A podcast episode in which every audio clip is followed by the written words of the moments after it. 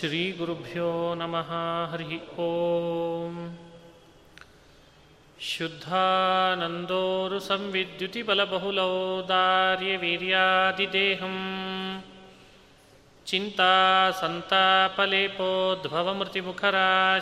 चिन्तासन्तापलेपोद्भवमृतिमुखराशेषदोषातिदूरम् सद्भिर्वैराग्यभक्तिश्रुतिमतिनियतध्यानजज्ञानयोगात् गम्यं वन्दे मुकुन्दाविधममलमलं ब्रह्मवेदान्तवेद्यम्।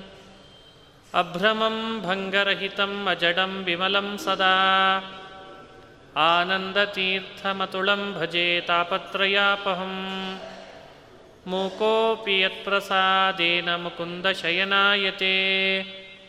राजराजायते रिक्तो राघवेन्द्रं तमाश्रये आपादमौलिपर्यन्तं गुरूणामाकृतिं स्मरेत् तेन विघ्नाः प्रणश्यन्ति सिद्ध्यन्ति च ಮನೋರಥಾಃ ಶ್ರೀ ಹರಿವಾಯು ಗುರುಗಳ ಚರಣಾರವಿಂದಗಳಲ್ಲಿ ಭಕ್ತಿಪೂರ್ವಕ ಪ್ರಣಾಮಗಳನ್ನು ಅರ್ಪಿಸಿ ಕೃಷ್ಣ ಪರಮಾತ್ಮನ ಸಂದೇಶವನ್ನು ಚಿಂತನೆ ಮಾಡುವಾಗ ಯದಾ ಯದಾ ಹಿ ಧರ್ಮಸ್ಯ ಗ್ಲಾನಿರ್ಭವತಿ ಭಾರತ ಅಭ್ಯುತ್ಥಾನಮಧರ್ಮಸ್ಯ ತದಾತ್ಮಾನಂ ಸೃಜಾಮ್ಯಹಂ ಪರಮಾತ್ಮ ತನಗೆ ಯಾವ ಪ್ರಯೋಜನ ಇಲ್ಲದೆ ಇದ್ದರೂ ಕೂಡ ಲೋಕದ ಮೇಲಿರುವ ಕರುಣೆಯಿಂದ ಧರ್ಮ ನಾಶ ಆದಾಗ ಪುನಃ ಧರ್ಮದ ಸ್ಥಾಪನೆಗಾಗಿ ಸಜ್ಜನರಿಗೆ ರಕ್ಷಣೆ ಸಿಗದಿದ್ದಾಗ ಅವರ ರಕ್ಷಣೆಗಾಗಿ ಅಧರ್ಮವನ್ನು ಪುನಃ ನಾಶ ಮಾಡಿ ದುರ್ಜನರನ್ನು ಶಿಕ್ಷಿಸಲಿಕ್ಕಾಗಿ ಇಂಥ ಕೃಷ್ಣ ಅವತಾರ ಮಾಡ್ತೇನೆ ಅಂತಂದಿದ್ದಾನೆ. ಪರಿತ್ರಾಣಾಯ ಸಾಧೂನಾಂ, ವಿನಾಶಾಯ ಚ ದುಷ್ಕೃತಾಂ, ಧರ್ಮ ಸಂಸ್ಥಾಪನಾರ್ಥಾಯ ಸಂಭವಾಮಿ ಯುಗೆ ಯುಗೆ. ಯುಗ ಯುಗಗಳಲ್ಲಿ ತನ್ನ ಅವತಾರ ಅಂತಂದಾದಾಗ ಮನಸ್ಸಿನೊಳಗೆ ಏನು ಅನ್ನಿಸ್ತದೆ ಅಂದರೆ ಕಲಿಯುಗದೊಳಗೂ ಕೂಡ ಪರಮಾತ್ಮ ಅವತಾರ ಮಾಡ್ತಾನ ಹೇಗೆ? ತನ್ನ ಮಾತನ್ನು ಸತ್ಯ ಮಾಡಿಕೊಳ್ಳೋದು ಅಂತಾದರೆ ಕಲಿಯುಗದಲ್ಲಿ ಅವತರಿಸ್ಬೇಕಿತ್ತಲ್ಲ. ಭಗವಂತನಿಗೆ ಕಲಿಯುಗದಲ್ಲಿ ಅವತಾರ ಇಲ್ಲ ಅಂತ ಬೇರೆ ಹೇಳ್ತದೆ. ಕಲ್ಕಿ ಅಂತನ್ನೋ ಅವತಾರ ಕಲಿಯುಗದಲ್ಲಿ ಆಗಲ್ಲ, ಕಲಿಯುಗದ ಸಂಧಿ ಕಾಲದಲ್ಲಿ ಆಗ್ತದಂತೆ. ಕೃತಯುಗನೂ ಅಲ್ಲ, ಕಲಿಯುಗನೂ ಅಲ್ಲ. ನಡಂತರದ ಸಂಧಿ ಕಾಲದಲ್ಲಿ ಕಲ್ಕಿ ಅವತಾರ ಆಗ್ತದೆ. ಹೀಗಾಗಿ ಭಗವಂತನಿಗೆ ಕಲಿಯುಗದಲ್ಲಿ ಪ್ರತ್ಯೇಕ ಅವತಾರ ಇಲ್ಲ. ಹಾಗಾದರೆ ಕಲಿಯುಗದಲ್ಲಿಯೂ ಕೂಡ ಧರ್ಮನಾಶ ಆಗೇ ಆಗ್ತದೆ. ಸಂಧಿಕಾಲ ತನಕ ಕಾಯಬೇಕಾ? ಮಧ್ಯ ಮಧ್ಯದಲ್ಲಿ ಧರ್ಮದ ಸ್ಥಾಪನೆ ಆಗಬೇಕಲ್ಲ. ಈ ಮಾತನ್ನು ಮತ್ತೊಂದು ರೀತಿ ವಿವರಣೆನೂ ಕೊಡ್ತಾರೆ. ತದಾ ಆತ್ಮಾನಂ ಸೃಜಾಮ್ಯಹಂ ಆತ್ಮ ಅನ್ನೋ ಮಾತು ತನ್ನನ್ನು ಅನ್ನೋ ಅರ್ಥನೂ ಕೊಡ್ತದೆ, ತನ್ನವರನ್ನು ಅನ್ನೋ ಅರ್ಥನೂ ಕೊಡ್ತದೆ. ಆತ್ಮ ಶಬ್ದಕ್ಕೆ ಅಷ್ಟರ್ಥ ಇದೆ. ತಾನು ತನ್ನವರು. ತನಗವತಾರ ಇಲ್ಲ ಅಂತ ಕಲಿಯುಗದಲ್ಲಿ ಧರ್ಮಸ್ಥಾಪನೆ ಮಾಡಲಿಕ್ಕೆ ಸಾಧ್ಯ ಇಲ್ಲ ಅಂದ್ಕೊಳ್ಬಾರ್ದು ಸರ್ವಶಕ್ತನಾದ ಭಗವಂತ ಕಲಿಯುಗದಲ್ಲಿಯೂ ಧರ್ಮದ ಸ್ಥಾಪನೆಗಾಗಿ ತನ್ನ ಭಕ್ತರನ್ನು ಅವತಾರ ಮಾಡಿಸ್ತಾನೆ. ಹೀಗಾಗಿ ಆತ್ಮ, ಸ್ವ, ಸ್ವಕೀಯ ಎರಡೂ ಅರ್ಥದಲ್ಲಿ ಆತ್ಮ ಶಬ್ದವನ್ನು ಬಳಕೆ ಮಾಡ್ತಾರೆ. ಹೀಗಾಗಿ ಕಲಿಯುಗದಲ್ಲಿ ಸಜ್ಜನರಿಗೆ ಧರ್ಮ ನಾಶ ಆಯ್ತಲ್ಲ, ಅಧರ್ಮ ಉಚ್ಛ್ರಾಯ ಸ್ಥಿತಿಗೆ ಬಂತು, ಇನ್ನೇನು ನಮ್ಮ ಸ್ಥಿತಿ ಅಂತ ಯಾರು ವ್ಯಥೆ ಪಡುವ ಅವಶ್ಯಕತೆ ಇಲ್ಲ. ಒಬ್ಬರನ್ನ ತನ್ನ ಅತಿ ಆಪ್ತರನ್ನು ಕಳಿಸಿಕೊಡ್ತಾನೆ. ಅವರ ಮೂಲಕವಾಗಿ ಧರ್ಮದ ಸ್ಥಾಪನೆ ಮಾಡಿಸ್ತಾನೆ. ತಂದೆ ಒಂದು ರೂಪವನ್ನು ಅವರೊಳಗೆ ಇಟ್ಟಿರ್ತಾನಂತೆ. ತಂದೇ ರೂಪ, ತನ್ನದೇ ರೂಪವನ್ನು ಅವರೊಳಗಿಟ್ಟು ಅವರಿಂದ ಆ ಕಾಲಕ್ಕೆ ಸಂಬಂಧಪಟ್ಟ ಎಲ್ಲ ಥರದ ಸಜ್ಜನರನ್ನು ಮತ್ತೆ ಪುನರುಜ್ಜೀವನ ಧರ್ಮದ್ದುಗೊಳಿಸಿ ಅವರು ಉದ್ಧಾರ ಮಾಡಲಿಕ್ಕೆ ಅಂತ ಕಳಿಸ್ಕೊಡ್ತಾನಂತ. ಹೀಗಾಗಿ ಈ ಅರ್ಥದಲ್ಲಿ ಮಾತು ಬಂದದ್ರಿಂದ ತದಾ ಆತ್ಮಾನಂ ಸೃಜಾಮ್ಯಹಂ. ನನ್ನನ್ನು ನಾನು ಸೃಷ್ಟಿ ಮಾಡ್ಕೊಳ್ತೇನೆ, ನನ್ನಂತೆ ನನ್ನ ಭಕ್ತರನ್ನು ನಾನು ಸೃಷ್ಟಿ ಮಾಡ್ತೇನೆ. ನನ್ನಂತೆ ನನ್ನ ಭಕ್ತರನ್ನು ಆವಾಗ ಸೃಜನ ಮಾಡ್ತೇನೆ. ಅವರ ಮೂಲಕವಾಗಿ ಪುನಃ ಧರ್ಮದ ಸ್ಥಾಪನೆ ಮಾಡ್ತೇನೆ. ಈ ಅರ್ಥ ಈ ಪದ್ಯಕ್ಕೆ ಮಾಡಿದ್ದರಿಂದಲೇ ಇವತ್ತು ಕಲಿಯುಗದೊಳಗೆ ಸಾಕಷ್ಟು ಜನ ಸಂತರನ್ನು ಪರಮಾತ್ಮ ಕಳಿಸಿಕೊಟ್ಟು ಹಿಂದೂ ಹಾಗೂ ಮುಂದೂ ಅಲ್ಲಲ್ಲಲ್ಲಿ ಧರ್ಮ ನಾಶ ಆಗ್ತದೆ ಅಂತಾದಾಗ ಮತ್ತೆ ಪುನರುಜ್ಜೀವನಗೊಳಿಸ್ತಿರ್ತಾನಂತ. ಇದು ಇಡೀ ಜಗತ್ತಿನಲ್ಲಿ ಅಲ್ಲಲ್ಲಲ್ಲಿ ನಡೆಯುವ ಕೆಲಸ. ಈ ಪದ್ಯದಂತೆ ಪರಮಾತ್ಮ ಆ ಮಾತನ್ನು ಮೊದಲೇ ಹೇಳಿದ್ದಾನೆ ಅಂತ ನಾವು ಅನುಸಂಧಾನ ಮಾಡಬೇಕು. ಇನ್ನು ನಿನ್ನೆ ದಿವಸ ಹೇಳುವಾಗ ಭಗವಂತನ ಅವತಾರ ಅನ್ನೋದು ಬಹಳ ಅಲೌಕಿಕವಾದದ್ದು. ದೇವರ ಈ ಅಲೌಕಿಕವ ಅವತಾರದ ಮಹಿಮೆಯನ್ನು ನಾವು ಚಿಂತನೆ ಮಾಡಿದರೆ ಸಾಕು, ನಮಗೆ ಪುನರ್ಜನ್ಮ ಇಲ್ಲ ಅಂತಾನೆ ಪರಮಾತ್ಮ. ಫಲಶ್ರುತಿ ಹೇಳಿದ್ದಾನೆ. ಇದು ಫಲಶ್ರುತಿ. ಭಗವಂತನ ಅವತಾರದ ಮಹಿಮೆಯನ್ನು ಯಾರು ಚಿಂತಿಸ್ತಾರೋ ಅವ್ರಿಗೇನು ಫಲ? ಜನ್ಮ, ಕರ್ಮ ಚ ಮೇ ದಿವ್ಯಂ. ಏವಂ ಯೋ ವೇತ್ತಿ ತತ್ವತಃ. ತ್ಯಕ್ವಾ ದೇಹಂ ಪುನರ್ಜನ್ಮ. ನೈತಿ ಮಾಮೇತಿ ಸೋರ್ಜುನ. ಅಲೌಕಿಕವಾದಂತಹ ನನ್ನ ಜನ್ಮ, ಅದಕ್ಕೆ ಸಂಬಂಧಪಟ್ಟಂತೆ ಮತ್ತೆ ಅಲ್ಲಿ ನಡೆದಂಥ ಎಷ್ಟೋ ಕ್ರಿಯೆಗಳು ನಾನು ಮಾಡಿದ್ದು. ತತ್ವತಃ ಯೋವೇತ್ತಿ ಅದು ಬಹಳ ಮುಖ್ಯ. ದೇವರ ಅವತಾರಗಳನ್ನು ಅಯಥಾರ್ಥ ಅಂತ ಅಲ್ಲಗಳಿಬಾರ್ದಂತೆ. ಸಾಕಷ್ಟು ಜನರಿಗೆ ಅದೆಲ್ಲ ನೀವು ನೀವು ಹುಟ್ಟಾಕಿದ್ದು ಅಂತ ಇರ್ತಾರೆ. ಅವನು ಇರಲೇ ಇರಲಿಲ್ಲ, ನೀವೇ ಹುಟ್ಟಾಕಿದ್ದು ಅಂತ. ಆದರೆ ಸ್ವತಃ ಕೃಷ್ಣ ಹೇಳ್ತಾನೆ, ತತ್ವತಃ ವೇತ್ತಿ. ತತ್ವತಃ ಅನ್ನೋ ಮಾತಿಗೆ ಬಹಳ ಅರ್ಥ ಇದೆ. ಯಥಾವತ್ತಾಗಿ ತಿಳಿತಾನೆ ಅಂತ ಅರ್ಥ. ದೇವರು ಅವತಾರ ಮಾಡಿದ್ದು ಯಥಾರ್ಥ. ಸುಳ್ಳಲ್ಲ. ಇದು ಕಟ್ಕಥೆ ಅಲ್ಲ. ರಾಮ ಕಟ್ಕಥೆ ಅಲ್ಲ, ಕೃಷ್ಣ ಕಟ್ಕಥೆ ಅಲ್ಲ. ನರಸಿಂಹ, ವರಾಹ, ವಾಮನ, ಬುದ್ಧ, ಕಲ್ಕಿ ಇವು ಯಾವುದು ಕಟ್ಟುಕಥೆಗಳಲ್ಲ ಸುಳ್ಳಿನ ಕಂತೆಗಳಲ್ಲ. ಇದು ಸುಮ್ಮನೆ ಏನೋ ಮಕ್ಕಳಿಗೆ ಊಟ ಮಾಡಿಸ್ಲಿಕ್ಕೆ ಅಂತ ತಾಯಂದರು, ಮಾಡ್ತಿಲ್ಲ ಊಟ ಅಂತ ಏನೇನೋ ಕಥೆ ಕಟ್ಟಿ ಕಟ್ಟಿ ಕಟ್ಟಿ ಹೇಳ್ತಿರ್ತಾರೆ. ನಡಿಲಿ ಬಿಡ್ಲಿ, ಆ ಥರದ ಕಥೆಗಳು ರಾಮನ ಕಥೆ, ಕೃಷ್ಣನ ಕಥೆಗಳಲ್ಲ. ತತ್ವತಃ ವೇತ್ತಿ ಅಂದರೆ ಯಥಾರ್ಥಗಳು ಇವು ಅಂತ ತಿಳಿಯೋದು ಅಂತ ಅರ್ಥ. ಯಥಾರ್ಥ ಇದು ಅಂತ ತಿಳಿಬೇಕಂತೆ. ಸುಳ್ಳು ಅಂತ ತಿಳಿಬಾರ್ದು. ಹೀಗೆ ಯಥಾರ್ಥ ಇದು ಅಂತ ಯಾರು ತಿಳಿತಾನೋ, ಯಥಾವತ್ತಾಗಿ ಯಾರು ತಿಳಿತಾನೋ, ಏನಿದೆ ಅದನ್ನು ತಿಳಿಬೇಕು. ಅದು ತತ್ವತಃ. ಕೆಲವರು ಕಥೆಯನ್ನು ಒಪ್ತಾರೆ, ಕೆಲವನ್ನ, ಕೆಲವನ್ನು ವಿಪರೀತ ಕಥೆ ಮಾಡಿಬಿಡ್ತಾರೆ. ತಮಗೆ ಹೇಗೆ ಬೇಕೋ ಹಾಗೆ ರಾಮನನ್ನು ಎಳಿತಾರೆ. ತಮಗೆ ಹೇಗೆ ಬೇಕೋ ಹಾಗೆ ಕೃಷ್ಣನನ್ನು ಹೇಳ್ತಾನೆ. ಕೃಷ್ಣ, ಅವ ಏನಿದ್ದ ಅಂತ ಇವ ತಿಳಿಯಲ್ಲ. ಇವನಿಗೆ ಯಾರು ಬೇಕೋ ಅವನನ್ನು ಕೃಷ್ಣ ಅಂತ ಮಾಡ್ಕೋತಾನೆ ಹಾಗೂ ನಡೀತದೆ ಸಾಕಷ್ಟು ಕಡೆ. ರಾಮ ರಾಮ ಏನಿದ್ದ ಅಂತ ರಾಮಾಯಣಗಳು ಹೇಳಿದ್ದು ಕೇಳಲಿಲ್ಲ ಇವನಿಗೆ ಯಾವನು ಬೇಕೋ ಅವನನ್ನು ರಾಮ ಅಂತ ಅಲ್ಲಿ ಕುರ್ತುರುಕ್ತಾನೆ ಮತ್ತೆ. ಹೀಗ್ಯಾಕೆ ಮಾಡಿದಿ ಅಂತ ಕೇಳಿದ್ರೆ ಅಭಿವ್ಯಕ್ತಿ ಸ್ವಾತಂತ್ರ್ಯ ಅಂತ ಉತ್ತರ ಕೊಡ್ತಾರೆ ಮತ್ತೆ.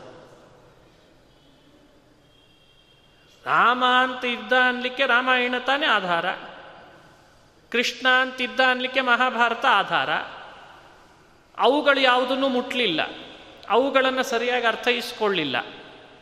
ತಾನೊಂದು ಕಲ್ಪನೆ ಮಾಡಿಕೊಂಡ, ಅರ್ಧಮರ್ಧ ರಾಮಾಯಣ ನೋಡಿ, ಅರ್ಧಮರ್ಧ ಮಹಾಭಾರತ ನೋಡಿದ, ತಂದೊಂದು ಕಲ್ಪನೆ ಮಾಡಿಕೊಂಡ.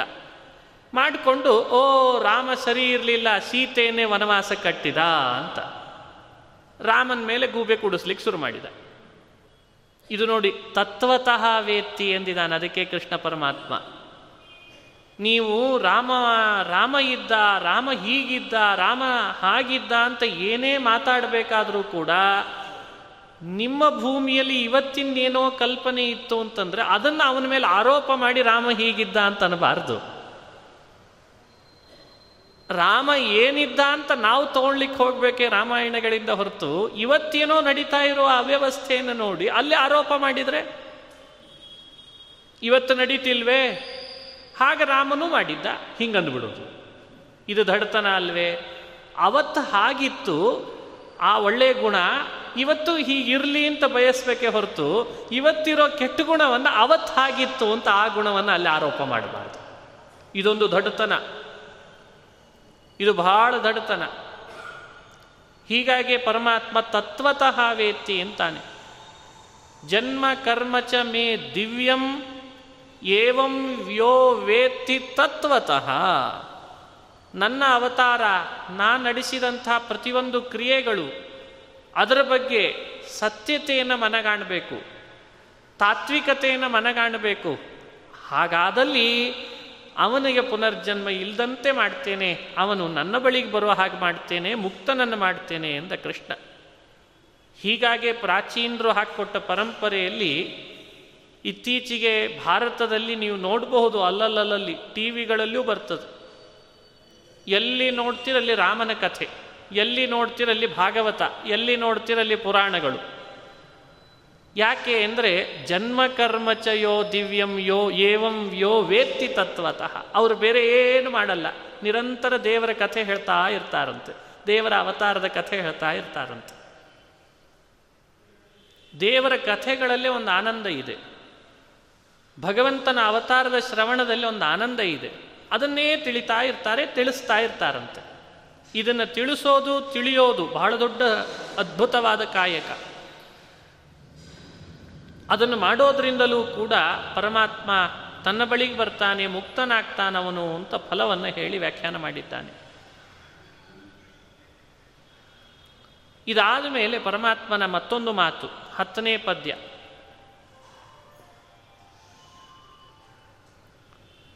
ಇದಾದ ಮೇಲೆ ಕೃಷ್ಣ ಹೇಳ್ತಾನೆ, ಇಷ್ಟನ್ನು ತಿಳಿದ್ರೆ ಮುಕ್ತರಾಗ್ತಾರ? ಇಷ್ಟೇ ತಿಳಿದ್ರೆ ಸಾಕು. ಮುಕ್ತರಾಗ್ತಾರ? ಸಾಯ್, ಸಾಕಾಗಾದ್ರೆ. ನಾವು ನೀವು ತಿಳಿದಾಯ್ತು ಈಗಾಗಲೇ. ದೇವರ ಅವತಾರ, ದೇವರ ಕ್ರಿಯೆಗಳು ಬಹಳ ಅಲೌಕಿಕ ಅಂತ ಈ ಪ್ರವಚನದಿಂದ ತಿಳಿದು ಬಿಟ್ವಿ ನಾವೆಲ್ಲ. ಇಷ್ಟೇ ಸಾಕ? ಅದಕ್ಕೆ ಕೃಷ್ಣ ಉತ್ತರ ಕೊಡ್ತಾನೆ.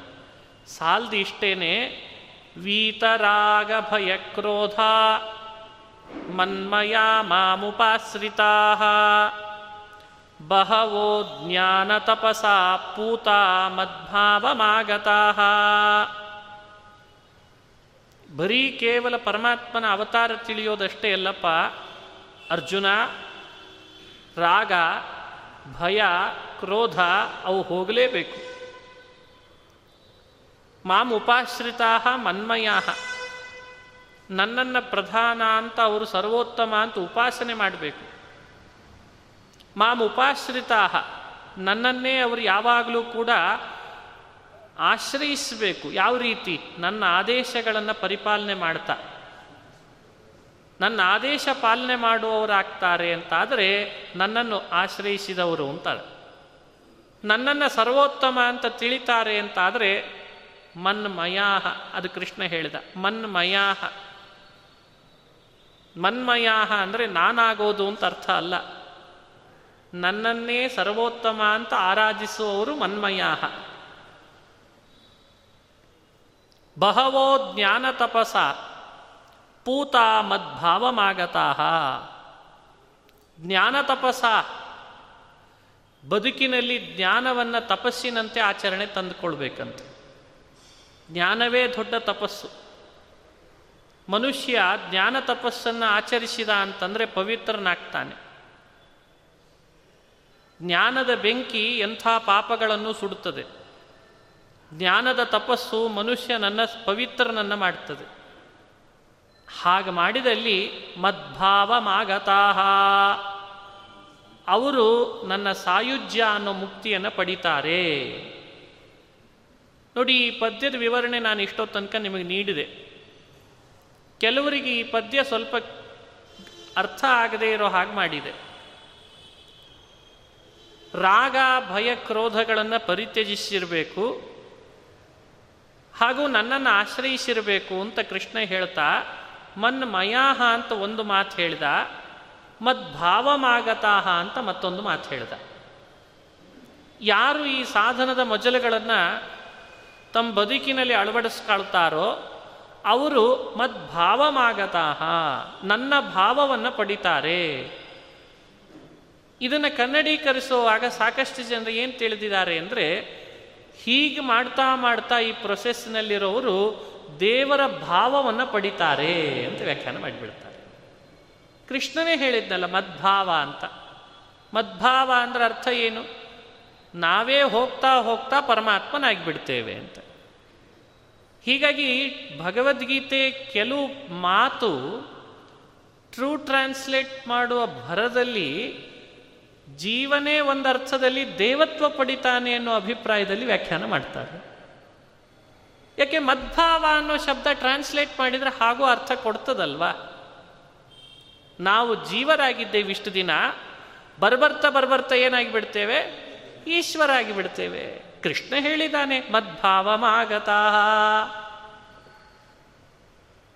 ನಾವು ದೇವರಾಗೋ ಹಾಗಿದ್ದಿದ್ರೆ ಬಹಳ ವಿಚಿತ್ರ ಅಲ್ವಾ? ಇದ್ಯಾಕೆ ಅದೆಲ್ಲ ಅದಕ್ಕೆ ಮದ್ಭಾವ ಅನ್ನೋ ಶಬ್ದವನ್ನು ನಾವು ಸ್ಪಷ್ಟಪಡಿಸ್ಕೊಳ್ಬೇಕು. ನಾವು ದೇವರಾಗೋದಲ್ಲ, ದೇವರ ಸಾಯುಜ್ಯವನ್ನು ಪಡಿತೇವೆ ಅಂತ ಅರ್ಥ. ಸಾಯುಜ್ಯ, ಸಾಮೀಪ್ಯ, ಸಾಲೋಕ್ಯ, ಸಾರೂಪ್ಯ ಅಂತ ಮುಕ್ತಿ. ಪರಮಾತ್ಮನ ಅತಿ ಹತ್ತಿರದಲ್ಲಿ ಹೋಗ್ತೇವೆ ಅಂತಾದಾಗ ಮದ್ಭಾವ ಅಂತ ಕೃಷ್ಣ ಕಡಿ, ಕರಿತಾನಂತೆ. ಹೀಗಾಗಿ ಮಿಸ್ಗೈಡ್ ಮಾಡಬಾರ್ದು. ಕೃಷ್ಣನ ಪದಗಳನ್ನು ಟ್ರಾನ್ಸ್ಲೇಟ್ ಮಾಡೋ ಸಾಹಸದಲ್ಲಿ ನಾವೇ ದೇವತ್ವ ಪಡಿತೇವೆ ಅಂತ ವ್ಯಾಖ್ಯಾನ ಮಾಡಿಬಿಟ್ರೆ ಸಮಸ್ಯೆ ಆಗ್ತದೆ. ನಾವು ದೇವರು ಎಂದೂ ಆಗಲ್ಲ. ಆದರೆ ದೇವರ ಸಾರೂಪ್ಯ, ದೇವರ ಸಾಮೀಪ್ಯ, ದೇವರ ಸಾಯುಜ್ಯ, ಅದಕ್ಕೆ ಕೃಷ್ಣ ಮದ್ಭಾವ ಅಂತ ಕರೀತಾನಂತ. ಯಾರು ರಾಗ, ಭಯ, ಕ್ರೋಧಗಳಿಂದ ದೂರರಾಗ್ತಾರೋ ಯಾರು ನನ್ನನ್ನೇ ಪ್ರಧಾನ ಅಂತ ಮನವರಿಕೆ ಮಾಡಿಕೊಳ್ತಾರೋ, ನನ್ನ ಆದೇಶವನ್ನು ಚಾಚೂ ತಪ್ಪದೆ ಯಾರು ಪಾಲನೆ ಮಾಡ್ತಾರೋ, ಜ್ಞಾನದ ತಪಸ್ಸನ್ನು ಆಚರಿಸಿ ಪವಿತ್ರರಾಗ್ತಾರೋ, ಅವರು ನನ್ನ ಭಾವವನ್ನು ಪಡಿತಾರೆ ಅಂದರೆ ನನ್ನ ಸಾಯುಜ್ಯ ಪಡಿತಾರೆ ಅಂತ ಅರ್ಥ. ಉದ್ಧವ ಕೃಷ್ಣನಾಗಲಿಲ್ಲ. ಉದ್ಧವ ಭಗವಂತನ ಸಾವರೂಪ್ಯ ಪಡೆದ, ಸಾಮೀಪ್ಯ ಪಡೆದ ಅಷ್ಟೆ. ಪರೀಕ್ಷಿತ ಭಾಗವತ ಶ್ರವಣ ಮಾಡಿ ಕೃಷ್ಣನಾಗಲಿಲ್ಲ. ಭಾಗವತ ಶ್ರವಣ ಮಾಡಿ ಭಗವಂತನಾಗಲಿಲ್ಲ. ಈ ದೇಹ ಬಿಟ್ಟ ಬಳಿಕ ಪರೀಕ್ಷಿತ ಭಗವಂತನ ಪಾದ ಮೂಲ ಸೇರಿದ ಅಂತದೆ ಭಾಗವತ. ದೇವರ ಪಾದ ಮೂಲ ಸೇರೋದು ಬೇರೆ, ದೇವರೇ ಆಗೋದು ಬೇರೆ ಅಲ್ವಾ? ಎಲ್ಲ ಉಪನಿಷತ್ತುಗಳು, ವೇದಗಳು ಅತ್ಯಂತ ಸ್ಪಷ್ಟವಾಗಿ ಭಗವಂತನ ಸಾಮೀಪ್ಯ ಪಡಿತಾರೆ. ಭಗವಂತನ ಲೋಕ ವೈಕುಂಠಕ್ಕೆ ಹೋಗಿ ತೆರಳುತ್ತಾರೆ ಅಂತ ಸ್ಪಷ್ಟಪಡಿಸುವಾಗಲೂ ಕೂಡ ದೇವತ್ವವನ್ನೇ ಪಡಿತಾರೆ ಅನ್ನೋದು ಎಷ್ಟರ ಮಟ್ಟಿಗೆ ಸತ್ಯ ಹೇಳ್ರಿ ನೋಡೋಣ. ಹೀಗಾಗಿ ಭಗವದ್ಗೀತೆಗೆ ಜೀವ ಎಂದಿದ್ರೂ ಕೂಡ ಪರಮಾತ್ಮನ ಬಳಿಗೆ ಹೋಗೋದು ಸತ್ಯವೇ ಹೊರತು ಭಗವಂತನಾಗೋದು ಸತ್ಯ ಅಲ್ಲ. ಅದು ಸತ್ಯಕ್ಕೆ ದೂರವಾದ ಸಂಗತಿ. ಆದರೆ ಎಷ್ಟು ಹತ್ರ ಹೋಗ್ತಾರೆ ಅಂದರೆ, ಭಗವಂತ ಎಂದೂ ನಮ್ಮನ್ನು ಬಿಟ್ಟಿರಲ್ಲ, ನಾವೆಂದೂ ಪರಮಾತ್ಮನನ್ನು ಬಿಟ್ಟಿರಲ್ಲ. ಅಷ್ಟು ಹತ್ರ ಹೋಗಿಬಿಡ್ತೇವಂತೆ ಮುಕ್ತರಾದಾಗ. ಅದಕ್ಕೆ ಹೇಳುವಾಗ ಕೃಷ್ಣ, ಮದ್ಭಾವಮಾಗತಾಹ ಅಂತಂತಾನಂತ. ಅತಿ ಹತ್ರ ಹೋಗೋದನ್ನು ಅದೇ ಆಯಿತು ಅಂತ ಪ್ರಯೋಗಿಸ್ತಾರೋ ಇಲ್ಲೋ. ಯಮುನೆ ನೀರು, ಗಂಗೆ ನೀರು ಹೋಗಿ ಸಮುದ್ರಕ್ಕೆ ಸೇರ್ತದೆ ಖರೆ. ಸಮುದ್ರದೊಳಗೆ ಸೇರ್ತದೆ. ಸಮುದ್ರವೇ ಆಯಿತು ಅಂತ ನಾವು ವ್ಯವಹಾರ ಮಾಡ್ತೇವೆ. ಆದರೆ ಯಮುನೆ ನೀರು ಯಮುನೆ ನೀರಾಗೆ ಉಳಿದಿರ್ತದೆ, ಗಂಗೆ ನೀರು ಗಂಗೆ ನೀರಾಗೆ ಉಳಿದಿರ್ತದೆ. ಎಂದಾದರೂ ಆಗ್ತದ? ಆದರೆ ವ್ಯವಹಾರ ಮಾಡುವಾಗ ಯಮುನೆ ಸಮುದ್ರ ಸೇರಿದ್ಲು, ಸಮುದ್ರ ಆದ್ಲು. ಗಂಗೆ ಸಮುದ್ರ ಸೇರಿದ್ಲು, ಸಮುದ್ರ ಆದ್ಲು. ವ್ಯವಹಾರ ಅಷ್ಟೇ. ಒಂದು ದೇಶದಲ್ಲಿ ತಾನೂ ಹೋಗಿ ಕೂಡಿದ್ಲು ಅಂತ ಅಭಿಪ್ರಾಯವೇ ಹೊರತು ಯಮುನೆ ನೀರು ಯಮುನೆ ನೀರೇ, ಗಂಗೆ ನೀರು ಗಂಗೆ ನೀರೇ. ಹಾಗೆ ಜೀವರಾದ ನಾವೆಲ್ಲ ಯಮುನಾ, ಗಂಗಾದಿ ನೀರುಗಳಿದ್ದ ಹಾಗೆ. ಆ ಪರಮಾತ್ಮ ಸಾಗರ ಇದ್ದ ಹಾಗೆ. ಅವ ಗುಣಸಾಗರ. ಅವನ ಭಾವ ಪಡೆಯೋದು ಅಂದರೆ ಅವನಾಗೋದಲ್ಲ, ಅವನ ಸಾಮೀಪ್ಯ ಪಡೆಯೋದು ಅಂತ ಅರ್ಥ. ಹೀಗಿದನ್ನು ವಿವರಣೆ ಮಾಡಬೇಕು. ಬಹವೋ ಜ್ಞಾನ ತಪಸ ಪೂತ ಮದ್ಭಾವಮಾಗತಾಹ ಅಂತ ಚಿಂತನೆ ಮಾಡ್ರಿ ಅಂತಂತಾರೆ. ಇದು ಪರಮಾತ್ಮನನ್ನು ಪಡೆಯುವ ಬಗೆ. ಇಷ್ಟು ಹೇಳಿದ ಮೇಲೆ ಇನ್ನು ಕೆಲವು ಪ್ರಶ್ನೆಗಳನ್ನು ಅರ್ಜುನನ್ ಮನಸ್ಸಿನಲ್ಲಿದ್ದದ್ದನ್ನು ಶ್ರೀಕೃಷ್ಣ ಪರಮಾತ್ಮ ತಾನೇ ಹಾಕ್ಕೊಂಡು ಉತ್ತರ ಕೊಡ್ತಾ ಬರ್ತಾನೆ. ಈ ಮಾತುಗಳನ್ನು ನಾವು ಅನುಸಂಧಾನಕ್ಕೆ ತರಬೇಕು. ಭಗವಂತನನ್ನ ಸರ್ವೋತ್ತಮ ಅಂತ ತಿಳಿಬೇಕು ಅನ್ನೋದು ಕೃಷ್ಣನ ಮಾತು. ಆದರೆ ಲೋಕದೊಳಗೂ ಹಾಗೂ ವೇದಾದಿಗಳಲ್ಲಿಯೂ ಕೂಡ ದೇವತೆಗಳು ಹಲವು ಕಾಣಿಸ್ತಾರೆ ನಮಗೆ. ಅಗ್ನಿ ಕಾಣ್ತಾನೆ, ಸೂರ್ಯ ಕಾಣ್ತಾನೆ, ಗಣಪತಿ ಕಾಣ್ತಾನೆ. ಹೀಗೆ ಅನೇಕ ಜನ ದೇವತೆಗಳು ಕಂಡಾಗ ಒಬ್ಬ ದೇವತೆಯನ್ನು ಸರ್ವೋತ್ತಮ ಅಂತ ನಾವು ತೀರ್ಮಾನ ಮಾಡೋದು ಹೇಗೆ? ಎಷ್ಟೋ ಜನ ದೇವತೆಗಳಲ್ಲಿ ಒಬ್ಬನನ್ನ ಅಂತ ತೀರ್ಮಾನ ಮಾಡಲಿಕ್ಕೆ ಒಂದು ಸರಿಯಾದ ಕಾರಣ ಬೇಕಲ್ಲ. ಅವರನ್ನು ಆಶ್ರಯಿಸಿದರೂ ಕೂಡ ನಮಗೆ ಸದ್ಗತಿ ಸಿಗ್ತದೆ ಅಂತಾದಾಗ, ಇವನನ್ನು ಆಶ್ರಯಿಸಿದರೂ ಸದ್ಗತಿ ಸಿಗ್ತದೆ ಅಂತಾದಾಗ ದೇವತೆಗಳಲ್ಲಿ ಇವನನ್ನೇ ಆಶ್ರಯಿಸಬೇಕು ಅಂತ ನಿರ್ಬಂಧ ಬೇಡ.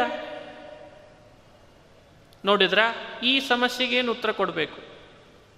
ಯಾರೋ ಒಬ್ಬರನ್ನ ಆಶ್ರಯಿಸಿದರೆ ಸಾಕು. ಇವನನ್ನೇ ಆಶ್ರಯಿಸಬೇಕು ಅಂತೇನು? ಅವರು ಕೊಡೋದು ಪರಲೋಕವನ್ನೇ, ಇವ ಕೊಡೋದು ಪರಲೋಕವನ್ನೇ. ಕೊಡೋದು ಕೊಡೋದು ಪರಲೋಕನೇ, ಒಬ್ಬನನ್ನು ಆಶ್ರಯಿಸಿಬಿಟ್ರೆ ಆಯ್ತಲ್ಲ? ಅದರಲ್ಲಿ ವಿಷ್ಣುನೋ, ಬ್ರಹ್ಮನೋ, ಸೂರ್ಯನೋ, ಚಂದ್ರನೋ, ಯಾವುದೋ ಒಬ್ಬ ದೇವರಪ್ಪ. ಒಬ್ಬನನ್ನು ಹಿಡ್ಕೊಂಡ್ಬಿಡೋಣ ಒಟ್ಟು. ಅಂತ ಹೀಗೊಂದು ಅಭಿಪ್ರಾಯ ಸಾಕಷ್ಟು ಜನರಿಗೆ ಬರ್ತಿರ್ತದೆ. ಅದಕ್ಕೆ ಕೃಷ್ಣ ಏನು ಉತ್ತರ ಕೊಡಬೇಕು? ಭಗವಂತನ ಮಾತಿನಲ್ಲಿ ನಾವು ಅನುಸಂಧಾನಕ್ಕೆ ತರಬೇಕಾದ ಅಂಶ ಇದೆಲ್ಲ. ಯೇ ಯಥಾ ಮಾಂ ಪ್ರಪದ್ಯಂತೆ ತಾನ್ಸ್ತಥೈವ ಭಜಾಮ್ಯಹಂ, ಮಮ ವರ್ತ್ಮಾನುವರ್ತಂತೆ, ಮನುಷ್ಯಾ ಪಾರ್ಥ ಸರ್ವಶಃ. ಪರಮಾತ್ಮನನ್ನ ಆಶ್ರಯಿಸೋದು ಬಿಟ್ಟು ಬೇರೆಯವರನ್ನು ಆಶ್ರಯಿಸೋದು ಅಲ್ಲ ಭಗವಂತನನ್ನೇ ಆಶ್ರಯಿಸಬೇಕು. ಯೇ ಯಥಾ ಮಾಂ ಪ್ರಪದ್ಯಂತೆ ತಾನ್ ತಥೈವ ಭಜಾಮ್ಯ. ಸ್ವಾರಸ್ಯ ಇದೆ ಈ ಮಾತು. ಜ್ಞಾನಿಗಳು ಅಂತ ಒಬ್ಬರಿದ್ದಾರೆ ತ್ರೈವಿದ್ಯರು ಅಂತ ಒಬ್ಬರಿದ್ದಾರಂತೆ ಈ ಶ್ಲೋಕಕ್ಕೆ ಈ ರೀತಿ ಇಂಟರ್ಪ್ರಿಟೇಟ್ ಮಾಡ್ತಾರೆ. ಜ್ಞಾನಿಗಳು ಹಾಗೂ ತ್ರೈವಿದ್ಯರು. ತ್ರೈವಿದ್ಯರು ಅಂದರೆ ಅವರೂ ಕೂಡ ವೇದವನ್ನು ಅಧ್ಯಯನ ಮಾಡಿ ಮೇಲ್ನೋಟದ ಅರ್ಥ ತಿಳ್ಕೊಂಡು ಕರ್ಮದಲ್ಲಿ ರಥರಾದವರಿಗೆ ತ್ರೈವಿದ್ಯರು ಅಂತ ಕರೀತಾರೆ. ಜ್ಞಾನಿಗಳು, ಭಾಗವತರು ಅಂದರೆ ವೇದವನ್ನು ಚೆನ್ನಾಗಿ ಅರದು ಕುಡಿದು ಸರಿಯಾದ ರೀತಿಯಲ್ಲಿ ಅನುಷ್ಠಾನ ತಂದವರಿಗೆ ಜ್ಞಾನಿಗಳು, ಭಾಗವತರು ಅಂತ ಕರೀತಾರೆ. ಇವರಿಬ್ಬರಲ್ಲಿ ಈಗ ಸ್ವಾರಸ್ಯ ಏನು ಅಂದರೆ ಜ್ಞಾನಿಗಳು ಹಾಗೂ ತ್ರೈವಿದ್ಯರಲ್ಲಿ ಇವರಿಬ್ಬರಿಗೆ ಫಲ ಕೊಡೋದು ಯಾರು ಅಂತ. ಅದನ್ನು ಕೃಷ್ಣ ಈ ಪದ್ಯದಲ್ಲಿ ವಿವರಣೆ ಕೊಡ್ತಾ ಇದ್ದಾನಂತೆ. ಅರ್ಜುನ ಇಬ್ಬರಿಗೆ ಫಲ ಕೊಡೋದು ನಾನೇ.